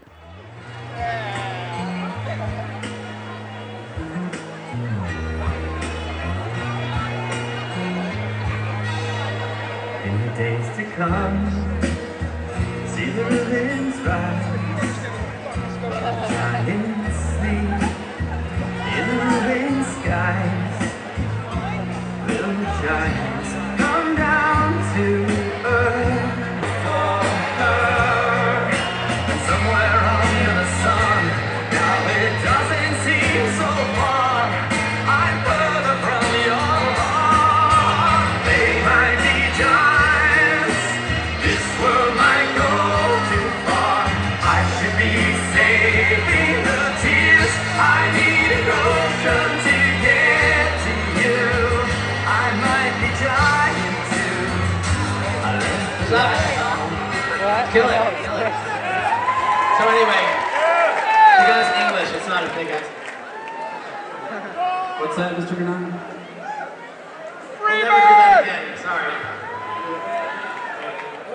In the days to come. I might be giant too. Uh, it's listed online as I might be giants too, but I listened very carefully, as I always do. You better have. Pretty damn sure it's I might be giant too. Wow, this is a weird song. So this isn't a song we're going to dive too deep into in terms of the lyrics and stuff because uh, they might be giants didn't write it, as you heard Flansburgh say. Uh, uh, someone dropped this tape off. So it's a song that uses the phrase "they might be giants." Is it by James Taylor?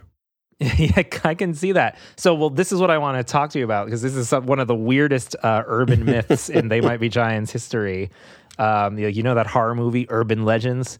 If They Might Be Giants had a horror movie of their urban legends, This, would, man never existed. this would be like the climax of that movie. This man was killed 30 years ago. um, so Flansburgh at one point said that this was by the band Deep Blue something. okay. Um, Is spoiler: something the name or he you just don't know didn't- Deep Blue something? No. Oh, uh, maybe you know this song by them, Dave. You'll say we've got nothing in common, no common ground to start from, and we're falling apart. You'll say the world has come between us, our lines have come between us. Still, I know you just don't care. And I said, What about breakfast at Tiffany's? Oh, this song? Sorry, I'm not president of their fan club. Out of all the things I've chastised Dave for not having heard of, uh, I feel a little bad. But yeah, the, that, no, but I have heard of it. the name, yeah, he knows the song. The name of the band is course. Deep, Blue something. I never terrible bothered to- band name. Yeah, I never bothered to learn that stupid name. Um, so here's what's spoiler alert. It's not on me. um, This they did not do. I might be giant too. Okay. Flansburgh for some reason thought they did or lied and said they did. um, what I find interesting though is I believed it because that really does sound kind of like them. It sounds like the guy's voice, Mm-hmm. like that. you know what I'm trying to do. Yeah, no, it does. If you compare it, um, I've actually got a way better uh, quality version of "I Might Be Giants" to here, which is uh, I j- just discovered literally a minute before Dave walked in the door. Is I found that there's actually an MP3 from uh, Radio "They Might Be Giants." Radio,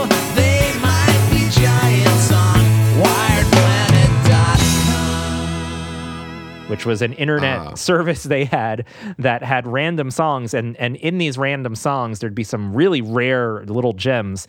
So they actually put this on there. So let's listen to the the good quality version. Maybe i'll, I'll fast forward a bit into it so you can hear more of the song. Her pain is deep. The giants know her heart is sweet. Who knows how long for her? And somewhere under the sun, now it doesn't seem so far. I'm further from your heart. They might be giants. This world might go too far. I should be saving the tears. I need an ocean to get to you. I might be giant Pleasant. Donald Pleasence. so there's just Wow, I really hate that song. there's a lot to talk about here You- um, you, like that song? this is what I want to talk about. Um, I don't know because so for years fans thought it was a They Might Be Giants song because it was on Dial a Song. Mm-hmm. So besides that, it clearly had a different vocalist. fans just assumed this was a They Might Be Giants song, some Mhm. weird thing they made. And when you have a bias as a fan, you like a song Mhm. because you just kind of like it. Um, so for years, I thought it was They Might Be It doesn't Giants. sound anything like them.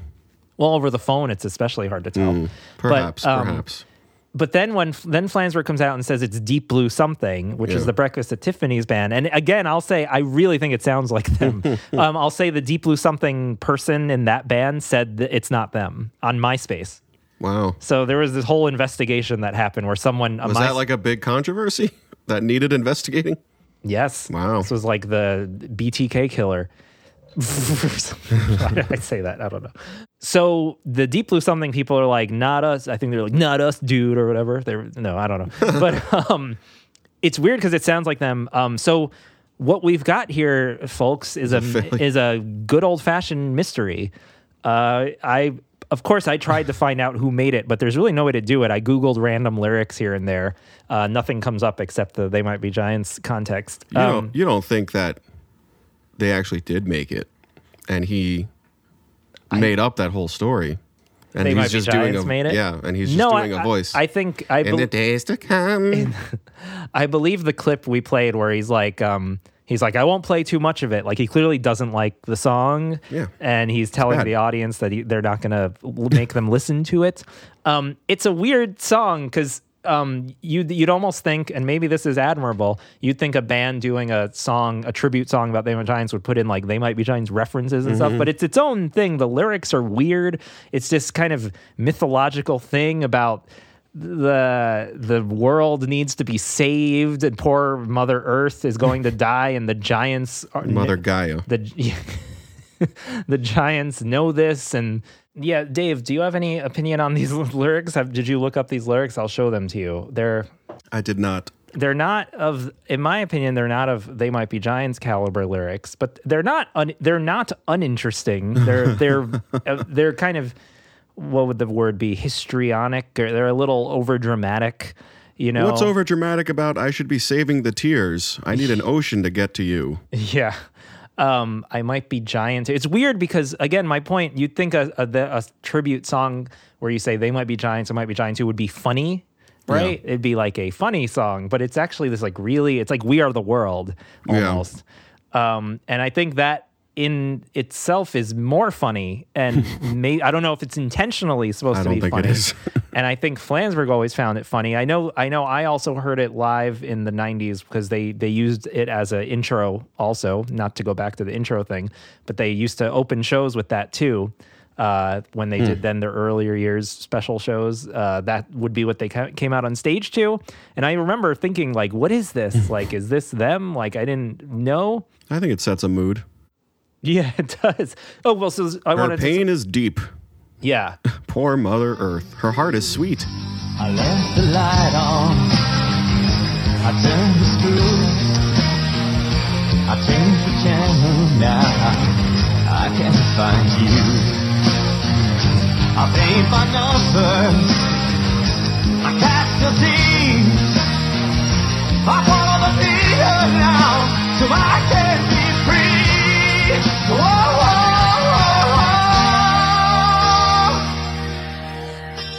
I know, I know, they might be giants. I know, I know. What did you find? Hmm. This one's weird. I paint by numbers. I catch disease. I follow the meter now so I can be free. What did you find inside the grave? That's kind of TMBG ish. Yeah. Bones lain with silence, lost in their place. It's weird. It's it's the kind of lyrics I don't like where you're not really it's kind of all like I don't know, I guess it's the melodrama of it. It's like not not my, not my Mhm. kind of thing. Uh, it doesn't have the personality I think that they might be Giants lyrics and other bands I like have, you know. But I want in terms of is it a good song? I, all I'll admit to is it's gotten in my head a lot. Uh, I'm my head today. yeah, like I'm a I hope it leaves. I'm a melody fan, and in terms of melody, like it's got a good melody. Yeah. I've I used to, especially when I thought it was They Might Be Giants. I used to sing it and think about it, you know, and and just the past few days preparing for this episode, I just keep thinking, you know, in the days to come. na, na, na, na. Like it's it's a it's a solid song. Maybe maybe it had a better production. Maybe if it wasn't so um dramatically produced. Maybe maybe just someone playing it on a Mm. guitar would sound good. I don't know. Um, should cover it. It's an interesting thing in, in They Might Be Giants history that I've I've I'm glad to, to have discussed. What band do you think secretly did it? Or guy? It might not be a band. It might just be like a person. James Taylor. James Taylor. I could kind of see that. I mean, he basically like has a song like that. Like as far as we know, like the person might not be alive right now. They might be just some random person. It's weird no one's ever come forward and said anything, you know? Who did this?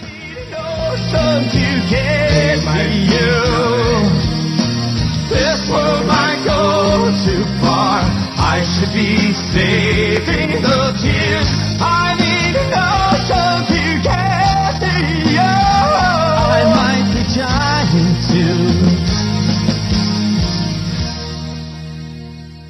It's another mystifying artifact.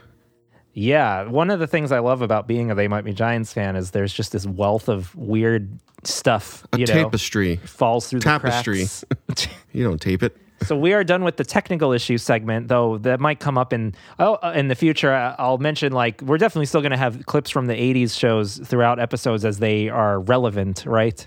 And there's a few things I'm. There's actually a really big '80s tradition that I'm. I decided kind of at the last minute to save for the future, and I have a very specific reason for that. I- So I, trust your judgment. I'm only going to hint at it, but it's it's a big thing they used to do at a bunch of their shows. Blood orgy.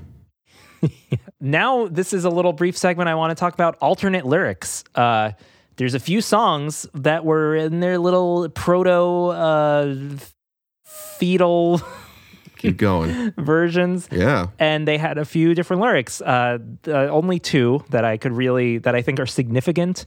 Um, one is I've Got a Match, which, by the way, we talked about this before. They didn't do I've Got a Match at the Lincoln show we saw because they Those said they got, they got so sick of doing it in Yeah. the 80s. It's almost in no bootlegs I have. So I don't know what they're referring to. I don't think that's a real reason. Yeah, it seems like they rarely did it. But here, here's a version. If you listen to this clip, you'll hear the alternate lyric that Linnell sings that I found quite intriguing. I did as well. We have these rest songs in between the jumpy, crazy ones. And this is um, also from our upcoming record. You're getting the idea now that we're doing a lot of songs from the record that we're making so that you'll buy it later when it comes out. This song is called I've Got to Match Your Embrace and My Collapse. collapse. Beat up the can if you need someone else on the mat. I've picked a rock, put it in your grandpa's mug. Which one? Come on, that's vastly superior to what they went with. I kind of like it. It's weird. Doesn't great. it doesn't quite flow off the your, out of your mouth well. Let, let's clarify for people who maybe didn't hear it. He says, I, "I take a rock and put it in your Grampy's mug, rather than I put a rock in the coffee in your coffee mug," which is a great lyric. Uh, you know, to r- reflect on that again. You think it needed more syllables? yeah, it needs more syllables. Put it in your Grampy's mug. Elderly abuse, Dave. This is what he was advocating. I think it should have been called Grampy's mug. Come on, man. We say that as, as a joke that it's not far off. That uh, yeah, Grampy's mug. So interesting. I've never even heard the word Grampy. Really. I mean, it seems like because he could have said Grandpa's mug. Yeah. Like it's the same syllable, right? Put it in your grandpa, grandma's mug. Yeah. Auntie's mug could have been auntie. So what an interesting, uh, what an interesting alternate lyric. Um, I wonder what our, our listeners think of that. Do you think that was a real contender for staying as the lyric, or do you think he just did it right then and there in the moment? Yeah, I, I have other I've got a matches from this time. That's the only time where he says, put it in your Grampy's mug. What's curious is that's a later performance. So in the other earlier performances, he says coffee mug like normally. Hmm. And then in a later one, you think he, he might have just improvised that on stage at one point. Uh, maybe he was trying to make Flansburgh laugh. I don't know. It's weird. We're probably overanalyzing it.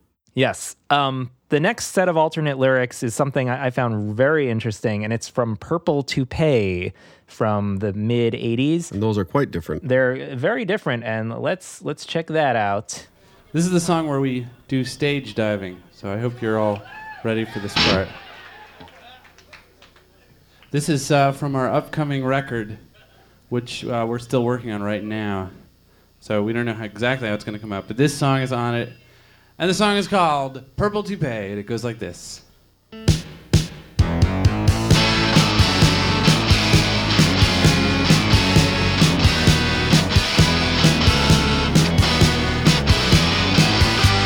remember the year I went to camp.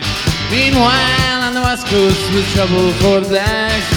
Somebody put their fingers in the crack. For the blacks. So let's so there's a few different lyrics in this version. Um, let's talk about that. Instead of I heard about a lady named Selma and some blacks. Uh, it's started weird to say. It is a bit. Yeah. You Um, not meanwhile- comfortable. Meanwhile, on the West Coast, there's trouble for some blacks. Actually, looked into what that could be referring to, and I'm not going to get too deep into this because it's the last thing we all need right now. But uh, there's something called the Watts riots in uh, 1965, August 11th Ah. to 16th, and it's in L.A. So yeah, it's it was a ri- riots that broke out because of uh, you know a an African American motorist uh, being pulled over, and you can guess w- what happened. But uh, so I think Linnell might be referring to that. Uh, meanwhile, on the West Coast, there was trouble. Right. Um, he changed it to the Selma thing, which I think is has a little bit more of a clever touch to it because he's you know making the name of a place to Right. be a woman. Yeah. Uh, so I thought and that more, was you know, universally known and yeah, that's true. Though that's not usually a concern of, of they might be No. giants. Um, so let's keep listening to the song and hear another alternate lyric that I I found a lot of dazzling, deep meaning in. dazzling.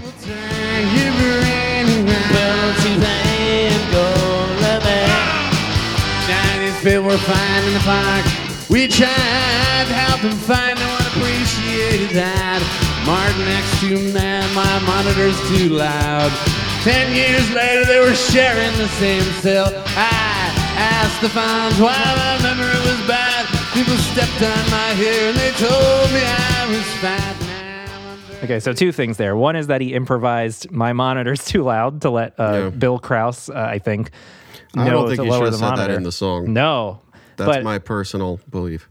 but uh, You gotta say that off mic. Then he said, I asked the Fonz why my memory was bad.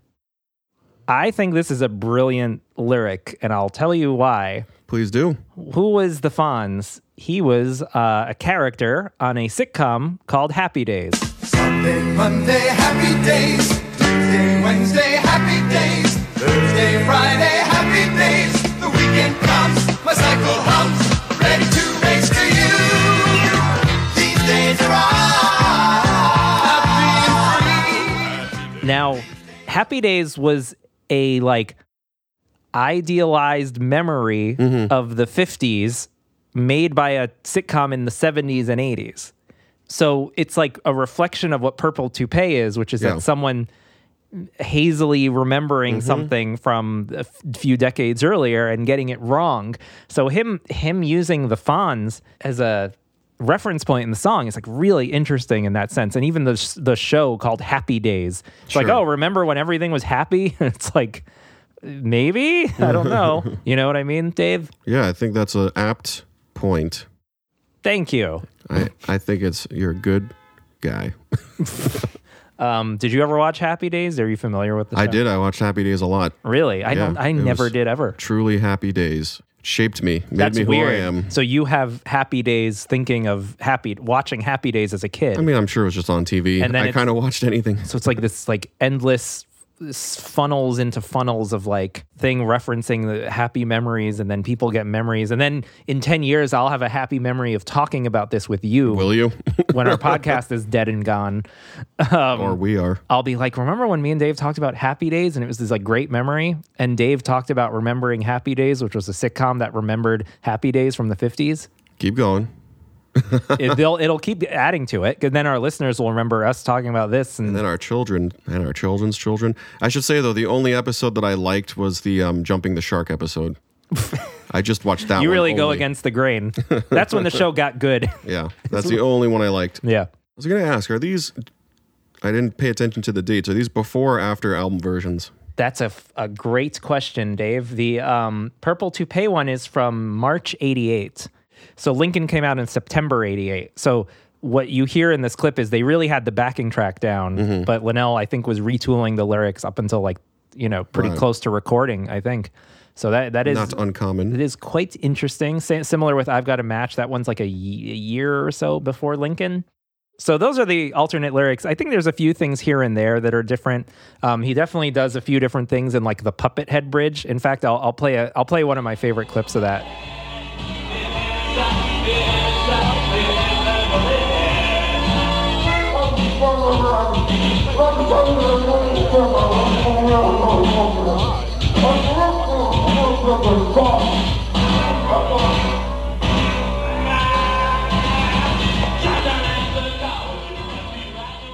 Another 80s live tradition that I've been wanting to talk about, and this goes well beyond the 80s, Dave, is the stick. Oh, yes. Let's get down and dirty. Mm, guys, let's talk about the stick. The cry goes up.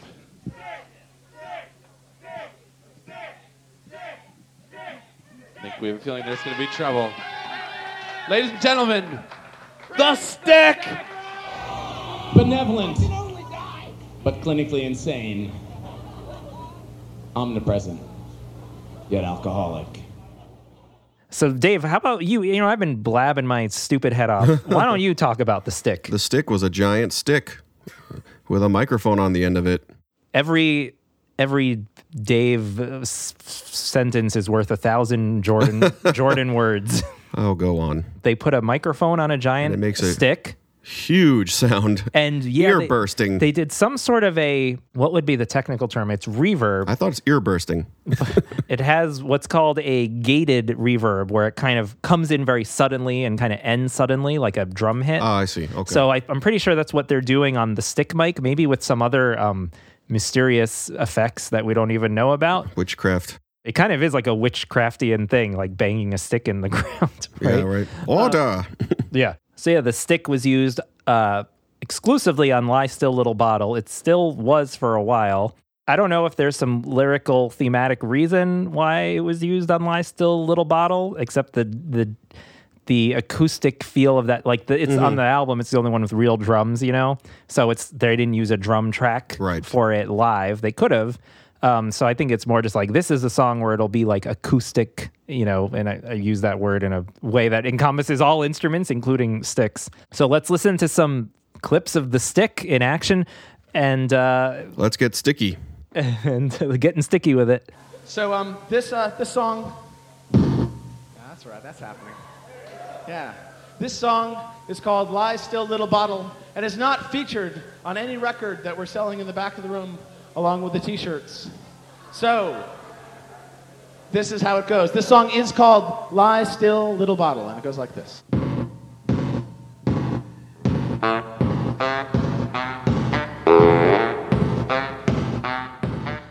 So one interesting thing about the stick that they definitely stopped doing uh, after the 80s was that they used to invite audience members on stage Oh, to God. bang the stick in the That's song. an invitation for disaster.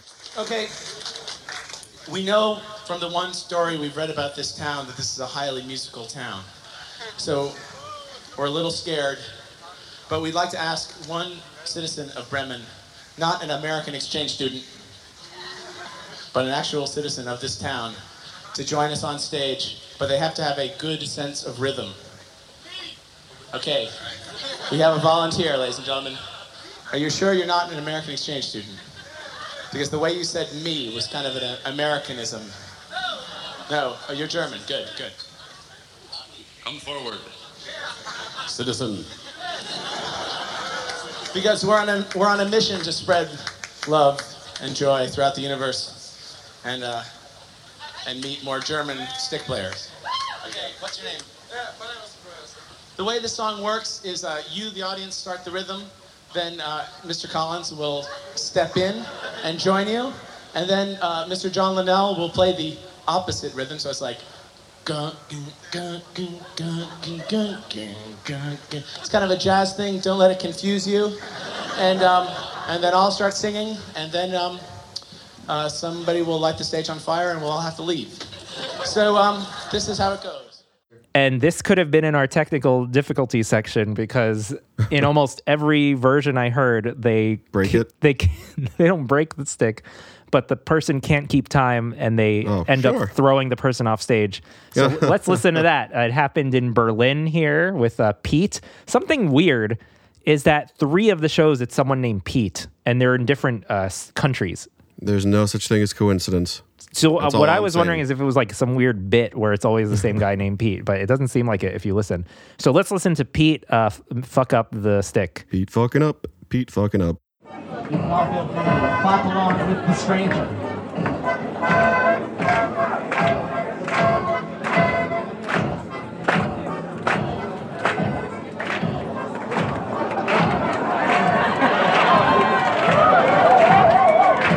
Have to have a little band contest here.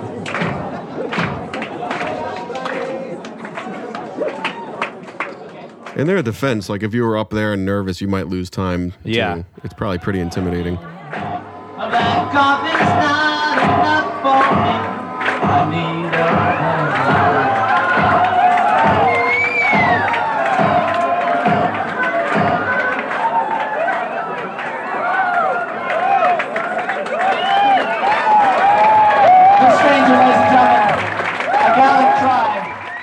Oof. Yeah. you take it back, right, Dave? But we're wondering if there's if there's somebody else in the audience who'd like to give this a go. Perhaps, perhaps. Why don't I do it? I never do it anymore. So, so I'm gonna, I'm gonna. Yeah, this is we're we're going back in time to a simpler, simpler time for the band when I used to play the stick. I hope this doesn't distract people.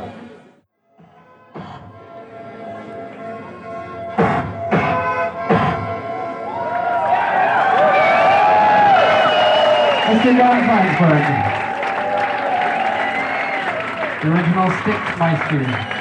You praise him. Oh, fear him. The stick. You praise him. He plays him. The stick. And Mr. John Flynn. So anyway, he the guy just keeps slowing down. He's missing the beat. This happens a few times in different shows. They they kick the guy off stage. Um, one thing we should definitely listen to is that insane UK show. This happens, and wow, is the audience not happy? so le- let's check that out a little bit. Do you think they've been drinking a little bit? This is Gavin. I met him in the bar.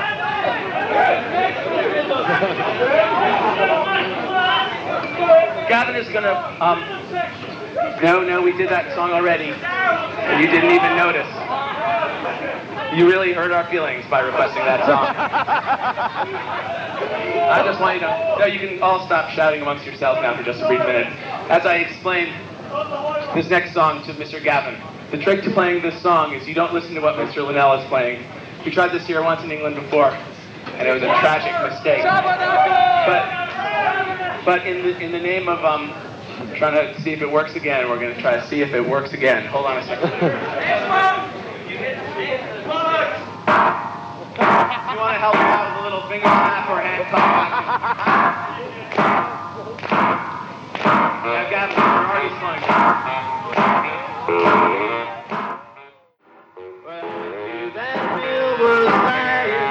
Hold on a second.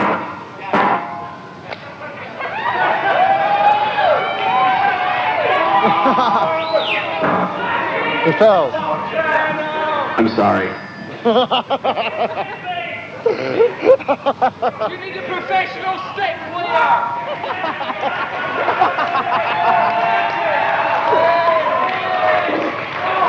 Gavin, you're fired. No, he was good. He was good. He was good. Gavin was very good.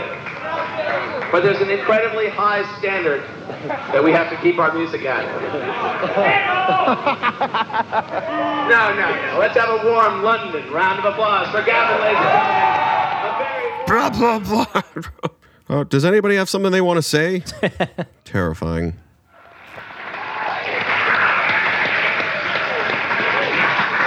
For my next song. Ow. Oh. And again, Gavin, it's, it's not a personal thing. It wasn't. It's no, I, I understand. Gavin is, is not a percussionist professionally.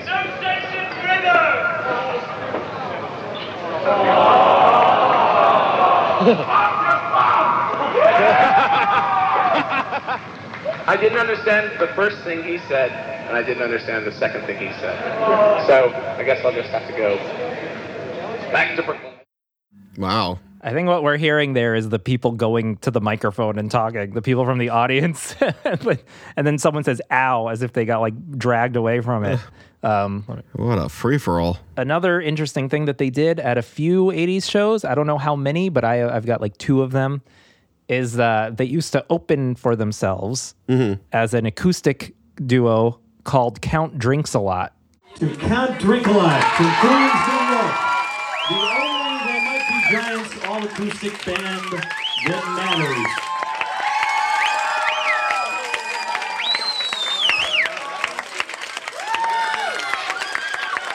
Thank you. really had nothing to do with us. Please hold your screams to the end of the night. So this is something they kind of do in other ways now. Like they've had, they used to be a fake tribute band called Sapphire Bullets, where they would Mhm. do Flood in order before the show in that, you know, in that context. But yeah, there's a few shows where they opened as Count Drinks a Lot, and there's a couple little interesting moments from that. Um, one is so they would do these kind of interesting songs acoustically. Uh, they did one version of "They'll Need a Crane" with Mhm. just like a very, very minimal drum track, just like tambourine or something, and we can listen to that a little bit. So Count Drink a Lot has been changing. We're evolving as a band. Moving more towards an electric kind of feel.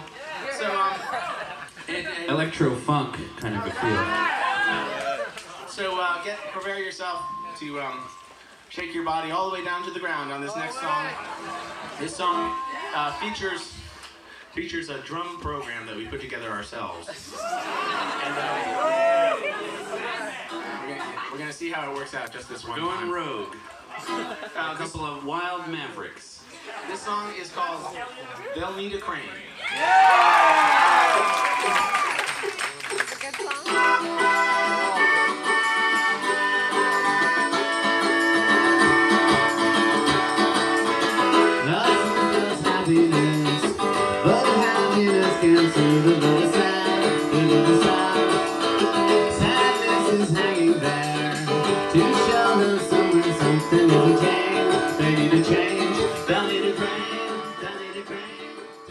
So yeah, I thought this was like a cool version of "They'll Need a Crane."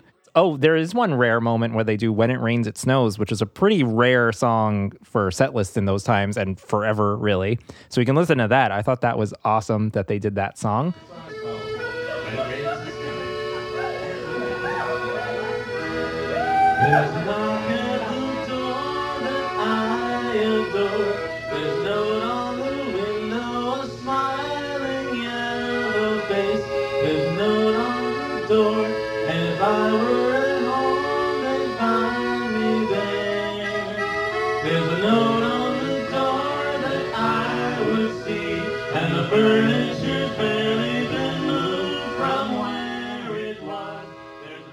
I also thought it was interesting that in the intro, you you might have caught this, but it's Count drinks a lot from Queens, New York. what do you think about that, Dave? Me and Dave are from Queens. I'm offended. Don't don't mix up the boroughs, man. What do you think the reason is for Count drinks a lot to be from Queens? Maybe they were of lesser stock. I don't know. we're we're winding down here. We're almost done. We sure are. I want. Yeah, I know. We're in an unair conditioned room in the dead of summer. Um, one thing I wanted to point out that I thought was just something to give you folks a smile on your face because life has been pretty hard for everybody. I think you meant because life's been so smiling. Let's add more smiles more to your life. Um, I've got three examples of John Linnell laughing during a song, and I, I darling. Look, all I can say is it kind of warms my heart. Uh, and no offense to Flansburgh, but one of these is because Flansburgh. and I've got a match here from the, an 80s show. Flansburgh clearly uh, messes up the guitar and it makes Linnell laugh. And I thought that was kind of cute in a way.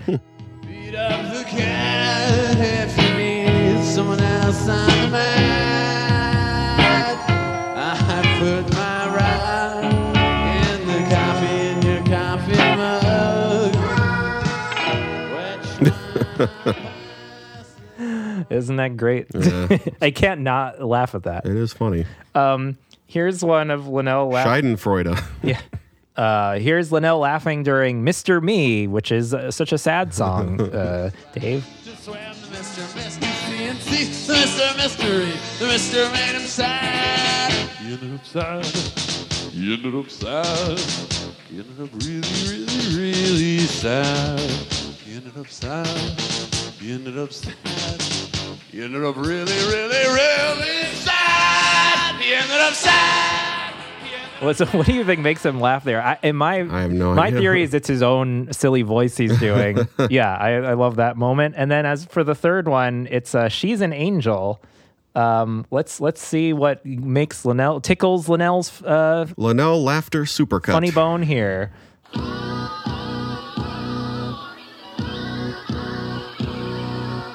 Met someone at the dog show. She was holding my left arm, but everyone was acting normal, so I tried to look nonchalant.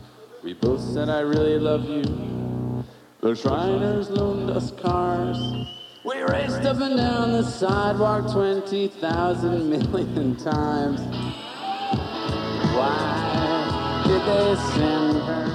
Maybe someone made a face in the audience. Yeah, what was that about? It really cracked him up. Uh, so yeah, I thought those were like really nice moments. Um, I've never heard Yeah. I never heard Flansburgh uh, laugh during a Hmm. song uh, unless it's one of his boisterous hotel detective insane laughs. And Dave, we're re- we're really reaching the end of it. The, there's one more thing I wanted to. Well, do you have any do you have any thoughts? I think it's nice to hear a young boy's laughter. that was the creepiest thing you possibly could have said. Um, you asked for it. As a special treat to everyone, this is something that nobody has heard before. This is a rare, extremely rare. I don't even know what word to use because rare implies that maybe it's happened more than once. But this has only happened one time, and Mm. it's a live, it might be the debut and the final performance of, I don't know, of We Just Go Nuts at Christmas Time, Oh, wow. which they performed on uh, from the same show, the New Year's one we just listened to, December 31st, 1987. So everyone enjoy We Just Go Nuts at Christmas Time, single, sing, singular, single live performance that uh, that I know of that exists. Here, you Here go. we go.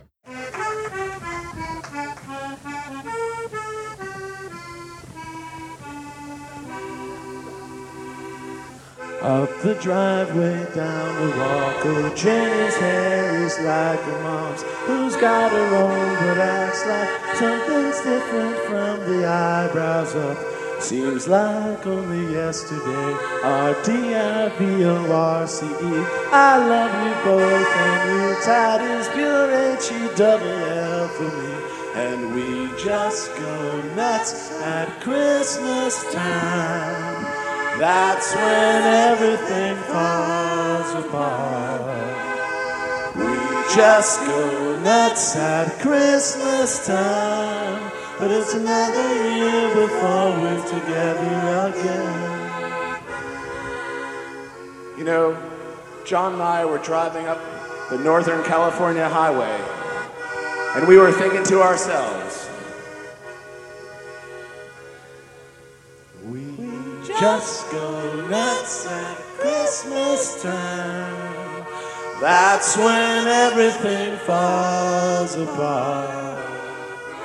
We just go nuts at Christmas time. But it's another year before we're together. Again. And keeping with the Christmas theme, this next song, this next song is called "I Was a Snowball in Hell."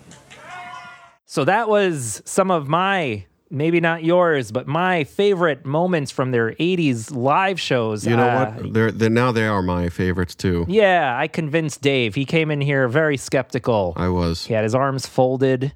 I I was just uh a real nuisance.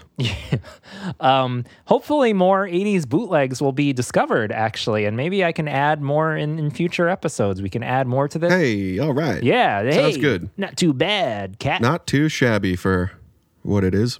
for for a free show. Um, look forward to that. so here's something we haven't done in a while. We can catch up on. What? It's time for letterbox. Whoa! I never know what you find when you open up your letterbox. This letter comes to us from Glenn. uh, Glenn. Glenn wrote a, a quite a long uh, email. So we're going to take a snippet of that that we thought was interesting Not to imply the rest wasn't interesting, to Glenn. delve into. Glenn says, I also wanted to mention something that I thought might have been a missed connection during the Lincoln episode. How dare you, Glenn? I didn't miss anything. I never miss anything. I guess 14 hours on Ana isn't enough. Yeah. Uh, if the protagonist in Ana Ng is imagining themselves a mysterious soulmate from the other end of the world and obsessively wondering if they are missing their chance to connect with this person like ships endlessly passing in the night. It's beautiful. I got goosebumps. Couldn't this also connect to the verse in Shoehorn with Teeth? He asks a girl if they can both sit in a chair. He doesn't get nervous. She's not really there. Perhaps this girl is Ana. And this is the same protagonist sort of living in their own head and inventing misconnections with a soulmate who may or may not actually exist. That's very interesting. Um, Jordan, eat that. while while I'm not uh, one to discourage this sort of uh, fan interpreting thing, I don't.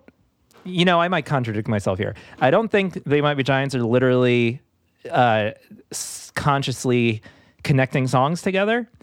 But it is true that we've talked about in the past. There's like Big Big Whoredom, and then the Big Big Whoredom and Nightgown of the sullen Moon, and we've definitely caught um, references to the same things in multiple songs. There have been conscious and unconscious connections Mhm. and themes that run throughout. Yeah, and the fact that Ana Ng and Shoehorn are on the same album and they almost bookend each other, really. They almost, you know, it's almost one of the later songs on Lincoln. It does have a, a symmetry that I like. And I, again, you could say this to John and John, which I'm sure we will if we ever interview them.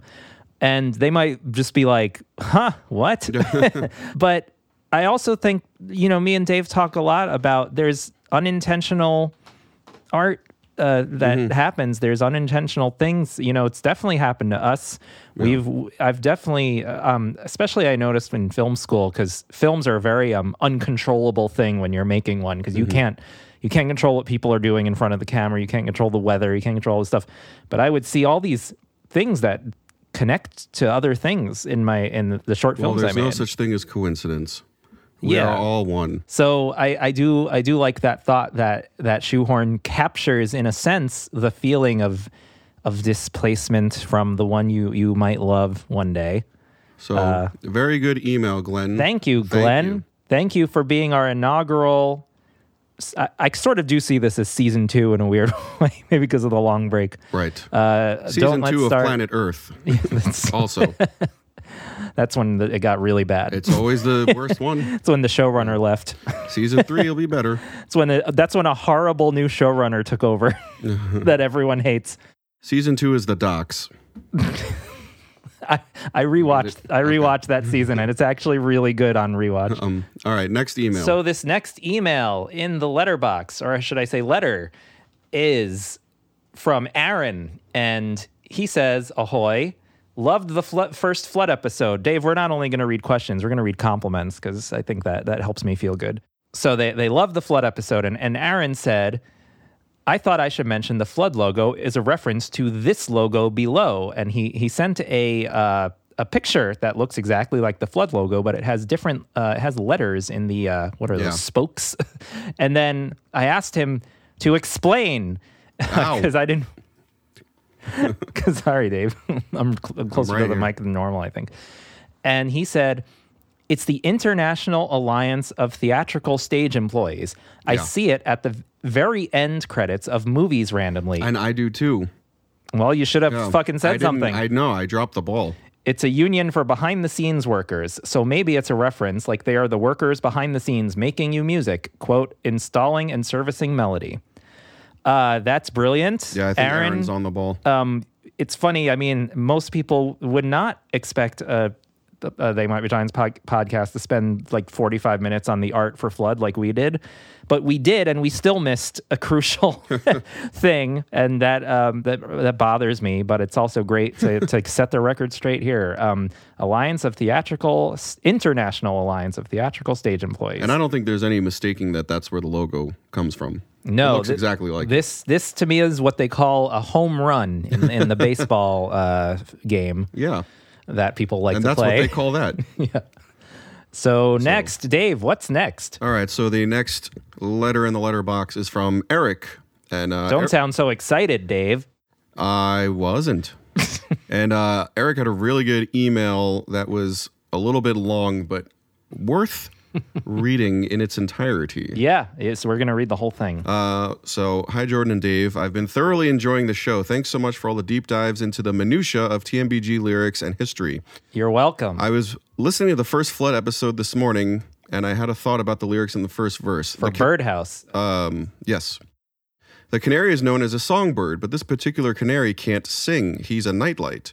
So the light is Wait, his song. Wait, I'll interrupt you. That's like so sad. He's like he's shaped like something that can sing, but he's can't actually sing. That's like that's like Well, a so am I. torturous predicament. That makes the song really sad. Um, so when he So- says, so am I. when he says the room must listen to me filibuster vigilantly, I think he's referring to the fact that the room is going to be filled with his song, uh, comma, the light. The filibustering is less about the political act of holding up proceedings, but more how he's going to keep singing his song on and on. I think this also fits with the line one note spelled L I T E as his song is made of light. Yeah, you know so that let's stop there and then go ahead. yeah, that line did kind of confuse us. We we I think I remember in the show we were like, this is a weird lyric. One note spelled L I T E. I don't remember anything we said about Birdhouse, so Uh, well, because we we pretty much you know not to we pretty much nailed every lyric of that song, but Uh-huh. but this was one I remember, and I've always well I've always been kind of like, why is it one note spelled L I T E? And the idea that that um Aaron, Glenn, Eric, the idea that Eric is is putting across that this is a songbird who is who would normally communicate through singing, and that's why I would say one note spelled L I T is that he's not just singing. Oh, this is so great. He's not just singing because we're listening to an album by a rock band. He's singing because that's all he can do, and and I think that's like an interesting meta meta thing in, in the song. I mean, almost like the Ana Ng, you know, painted on a bridge.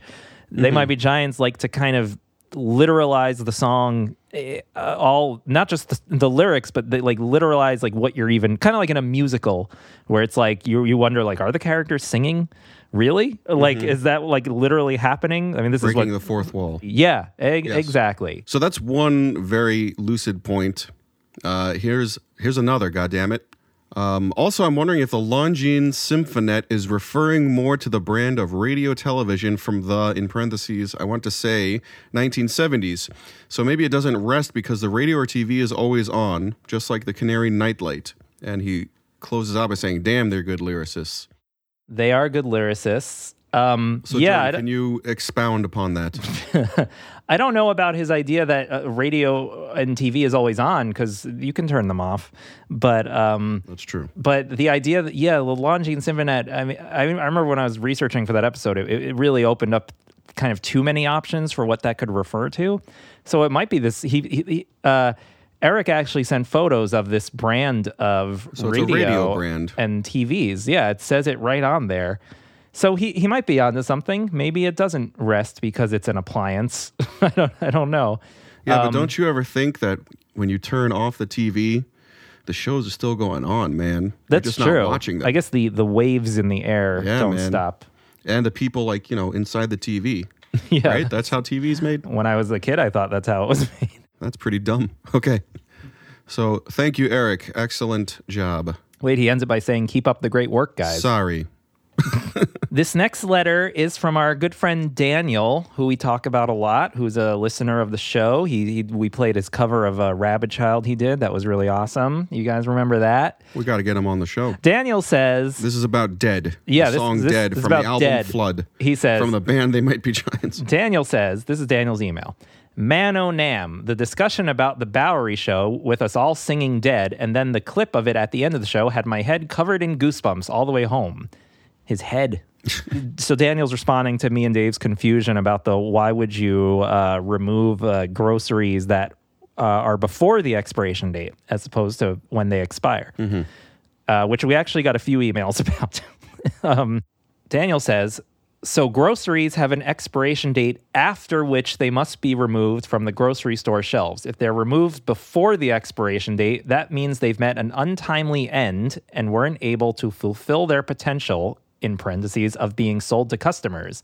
So the first two lines are saying essentially the same thing, but in the second line, the narrator is himself the bag of groceries. He's stuck in a repeating karmic, possibly, cycle of unfulfilled potential, mirrored by the cyclical direction of the music in the verse down, down, down, up, up, down, down, down, up, up, and in the round of sorts in the chorus with the That's the with- Konami code, right?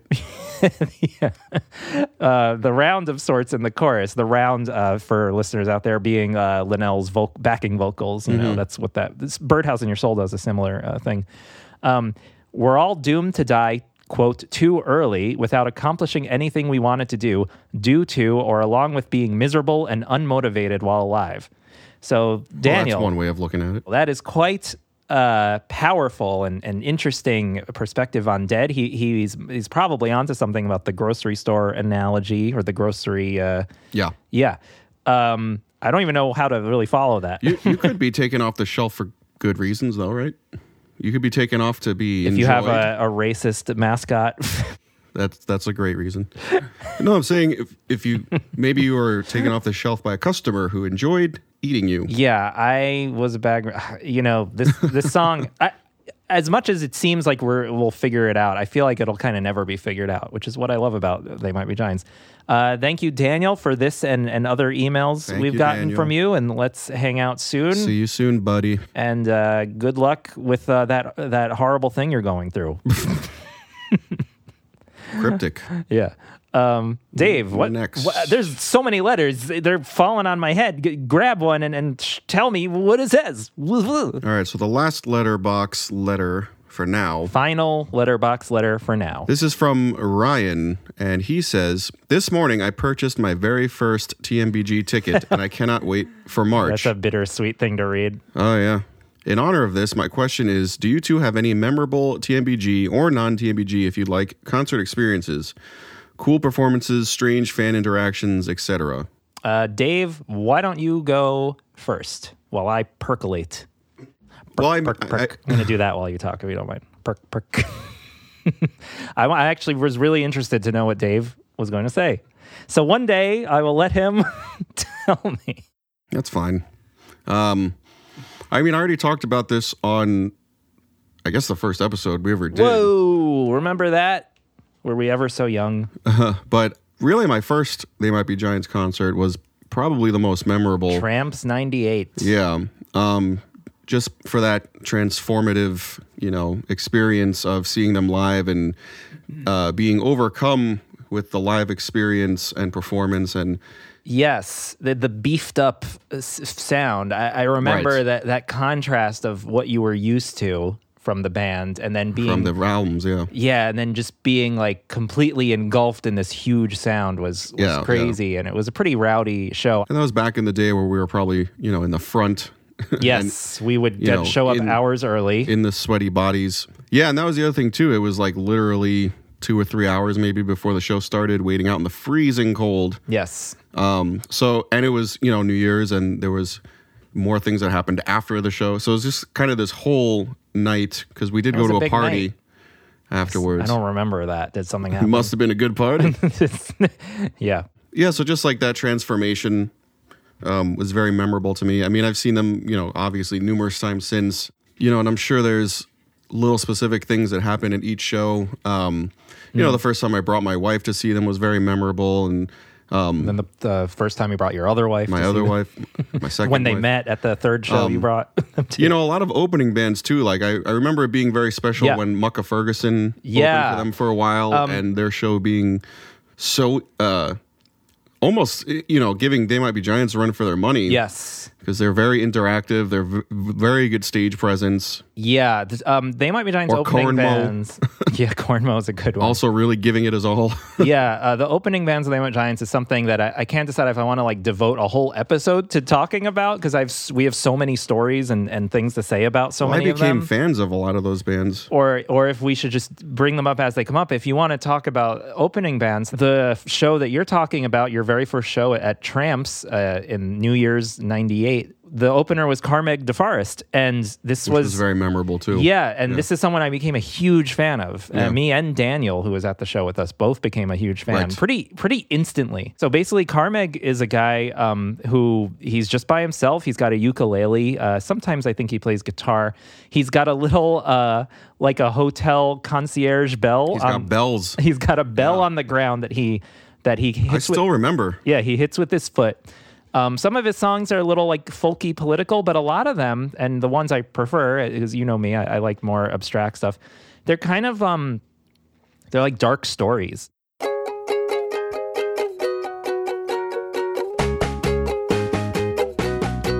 I had the flu real bad last winter, had a dream about a father and his son. Henry, who was 42, and Jason, who had just turned 21. Henry thought, my God, my son's exactly half my age. And the more he thought about it, the more he flew into a rage. He's the same age I was when I had him. Now my secrets are no longer safe. But I'll change, I'll change, I'll change, I'll change, I'll change so much you won't even recognize me. Yeah, they're kind of like Lynchian. yeah, yeah. Carmaig de Forest is great. He's got great albums. If you want to support uh, so, so this very independent artist who's he's kind of got a Lou Reed, Violent Femmes feel, and Gordon Gano from Violent Femmes, who Hmm. me and Dave uh, both love. He's on his first album. He like plays guitar on, Nice. on his first album. A- As for my answer, so Yeah, what's yours, Jordan? You've terms- seen them so many Well, he said any memorable Team G or non Team G. I'll, I'll say this.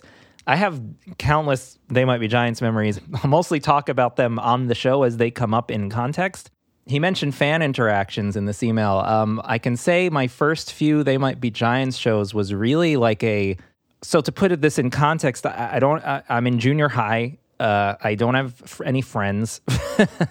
um, in high school, I, I don't really. I didn't really have friends either. I mostly am very quiet all day in high school. I'm very introvert. There's a lot of people in my in my school who are very extrovert, kind of. I wouldn't say bullies, but they're just kind of like, bleh," you know, like jocks and stuff like that. And and suddenly I, I go to They Might Be Giant shows for the first time. I distinctly remember this being outside like uh, Irving Plaza and stuff.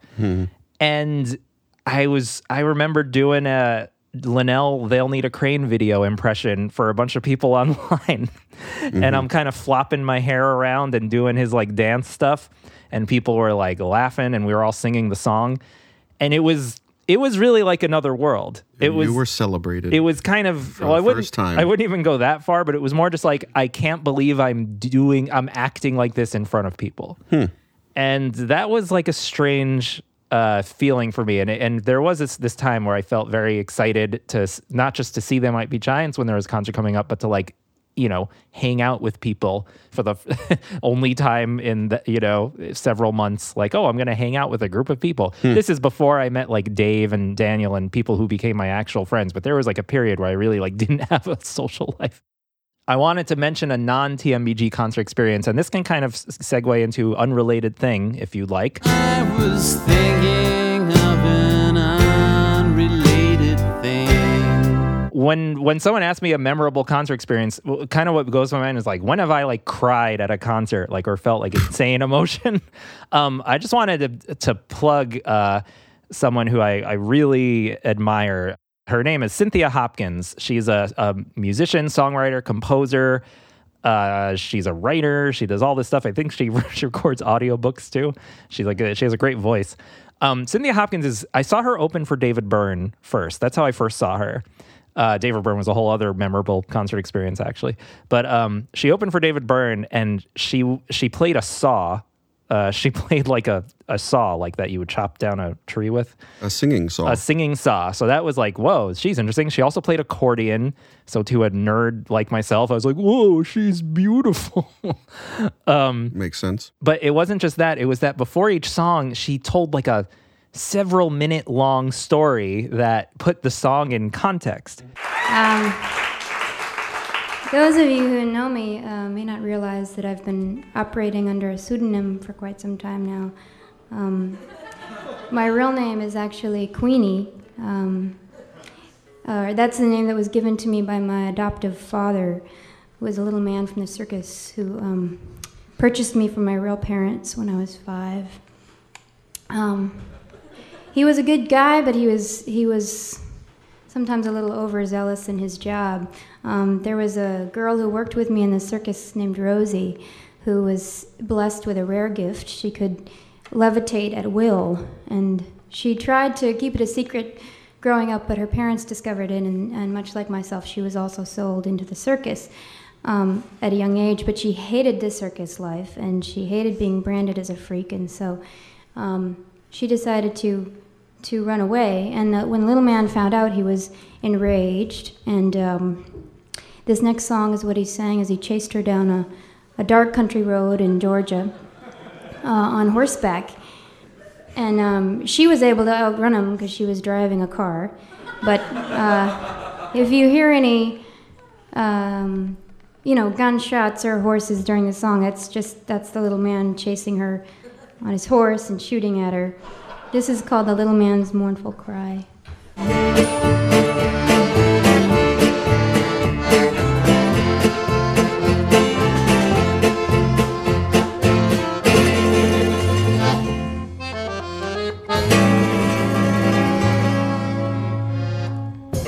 Yes, you are a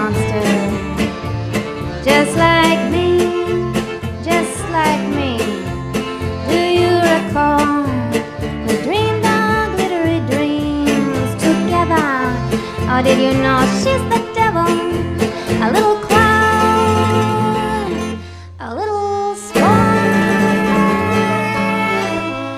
No, we were never far. And then the song's amazing because you you've been put into this movie. Sounds very similar to uh, Rasputina. These like crazy stories. Yes, yes, and I did get it. And it I- makes you feel crazy actually, when you hear them. seeing Rasputina with Dave's wife was a memorable experience because the woman from Rasputina was yelling at her bandmates in, publicly in front of Oh, yeah. everyone, and that made me extremely uncomfortable. Um, she does that a lot. She chastised her like celloist for getting a note wrong or something. it was Just like I do in my the most awkward I've ever felt in my life. Oh my god! Wait, I thought of another great. Me and Daniel, me and Daniel saw Weird Al Mhm. like a long time ago when we were like fourteen or something, maybe sixteen. Uh, we saw Weird Al, and this uh, magician comedian opened for Weird Al, and the Wait, audience. wait, magician and comedian? he was like juggling and telling jokes, and the audience was booing him. The Weird Al audience. Where does a Weird Al audience get off booing anyone? the audience was booing him and the guy snapped and he started screaming at all these people Oh, being man. like oh god i don't know what he said but it was just one of those things like you want to come up here? What? You know it was like and me and daniel were just like so tense and it was the most that sounds amazing. that that is the most uncomfortable i've ever been. So really quick back to what cynthia hopkins does. So she while she did do standard concerts uh, her main thing that she worked the hardest on is, are, is the series of musicals that she did, where it's it's hard to describe, but they're they have um, multimedia. There's video projection. There's all this stuff happening where she's interacting with things in the video. There are these stories, and she did this trilogy called Accidental Nostalgia that was three separate shows, but it was all like kind of one theme, which was about blacking out and not knowing your past and trying to become a new person. Amnesia must be the cause of it all. I keep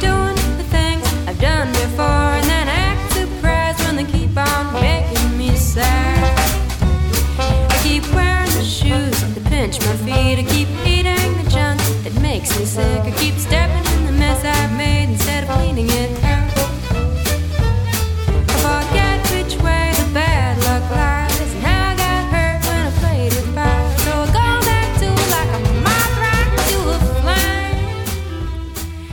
I'll say this: there was one moment in the middle show, the middle of the trilogy. They came out like every two years or something.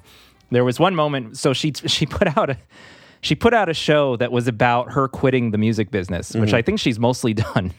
Um, because she wasn't making money, and it was, um, as you would imagine, Dave. This was very relatable for me, and it was a really sad show. They also had a lot of humor too. But it was like a meta show where she played a character who had disappeared from the music business in the 60s. Mhm. And she also played the daughter making a documentary searching for her long lost mother. Mhm. So she played both characters, and one was on video, you know, and one was in person. One of the final songs in this show was called Bird Song for the Birds. And the, the concept behind it was well, if no one's going to listen to me sing, at least the birds will hear me. And I'm just basically only singing for the birds. And she sang this song live, and I was like crying like crazy in Ah. the in the seats there because it really resonated with me, and and it probably also helped that I had a bird, uh, or I still do. Really, she lives with my parents still, but I like also thought of my own bird, Yeah. and it was like kind of this weird mess of of sad emotion. So as a unrelated thing slash letterbox segment, here here's a clip of that great song, and and check out Cynthia Hopkins. She's got a lot of stuff. There's stuff on YouTube and all that.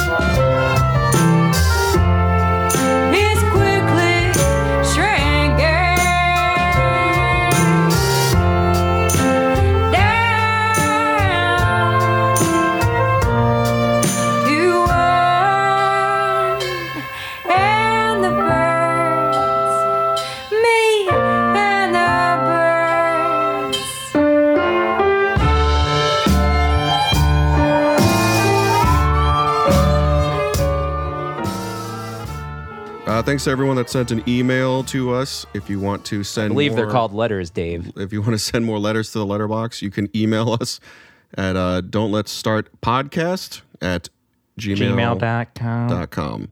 You can also follow us on Twitter at don't let's pod.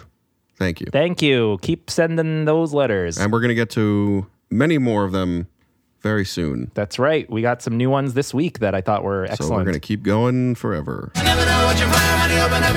and we will be back soon. I'm going to try to make this semi regular thing. Um, the quarantine is not the only reason we haven't done it as much. There's been other reasons between me and Dave. Uh, We we hate each other. for me, yeah, for me, it's it's really. It's I've just really- been refusing to do it. It's really the tension, you know, between us. Um, I don't know if you want to reveal this, but when do you think we're going to get to Apollo 18? I think I'd like. I'm excited about Apollo Yes. 18. My plan is to maybe do one more non Apollo 18 one after this for fun. Okay, for funsies. and like kind of like how this one was like a just a random TMBG topic and then I think we'll do Apollo 18. So I would expect Sounds good. Apollo Sounds good. 18 to be in maybe two uh, Two the one after the next one. So not next one. No. But the one after. I've been gathering stuff about for a year now kind of Sure. Kind of an, on the side, but I haven't done the full deep dive, you know. I've been thinking about it. So, Dave, I think it's time we said goodbye. Hope everyone out there is is safe and doing all right. Yes, please be safe, be well. So bye bye, everybody. And Dave, why are you looking at me like that? What's your problem? I don't mean to be the negative one. There's lots of rum to run. Any time to turn the sticks into rhyme. There's a place for those who love their poetry. This is the dance on the sign. This is Brazil. If you look about the chicks in your sing, everything's a wild drum on. If you think we're MDC, we salute you the way we move. For everyone with dollar signs and eyes, there must be a hundred. I look at you as if some kind of rhythm section wanted. No others need to fly to the rhythm section one. I tell you, I to new age hairstyle made. Well, Bonds had to new food. Hats, hat size, microphones, fake chocolate, time to shoot. That's mark. It's a long way to the back. Do you sing like Olive Oyl on purpose? You guys must be into the European. For everyone with dollar signs in his eyes, there must be hundreds that look at you as if some kind of rhythm others need to fly to the rhythm section wanted. Here's the reason why.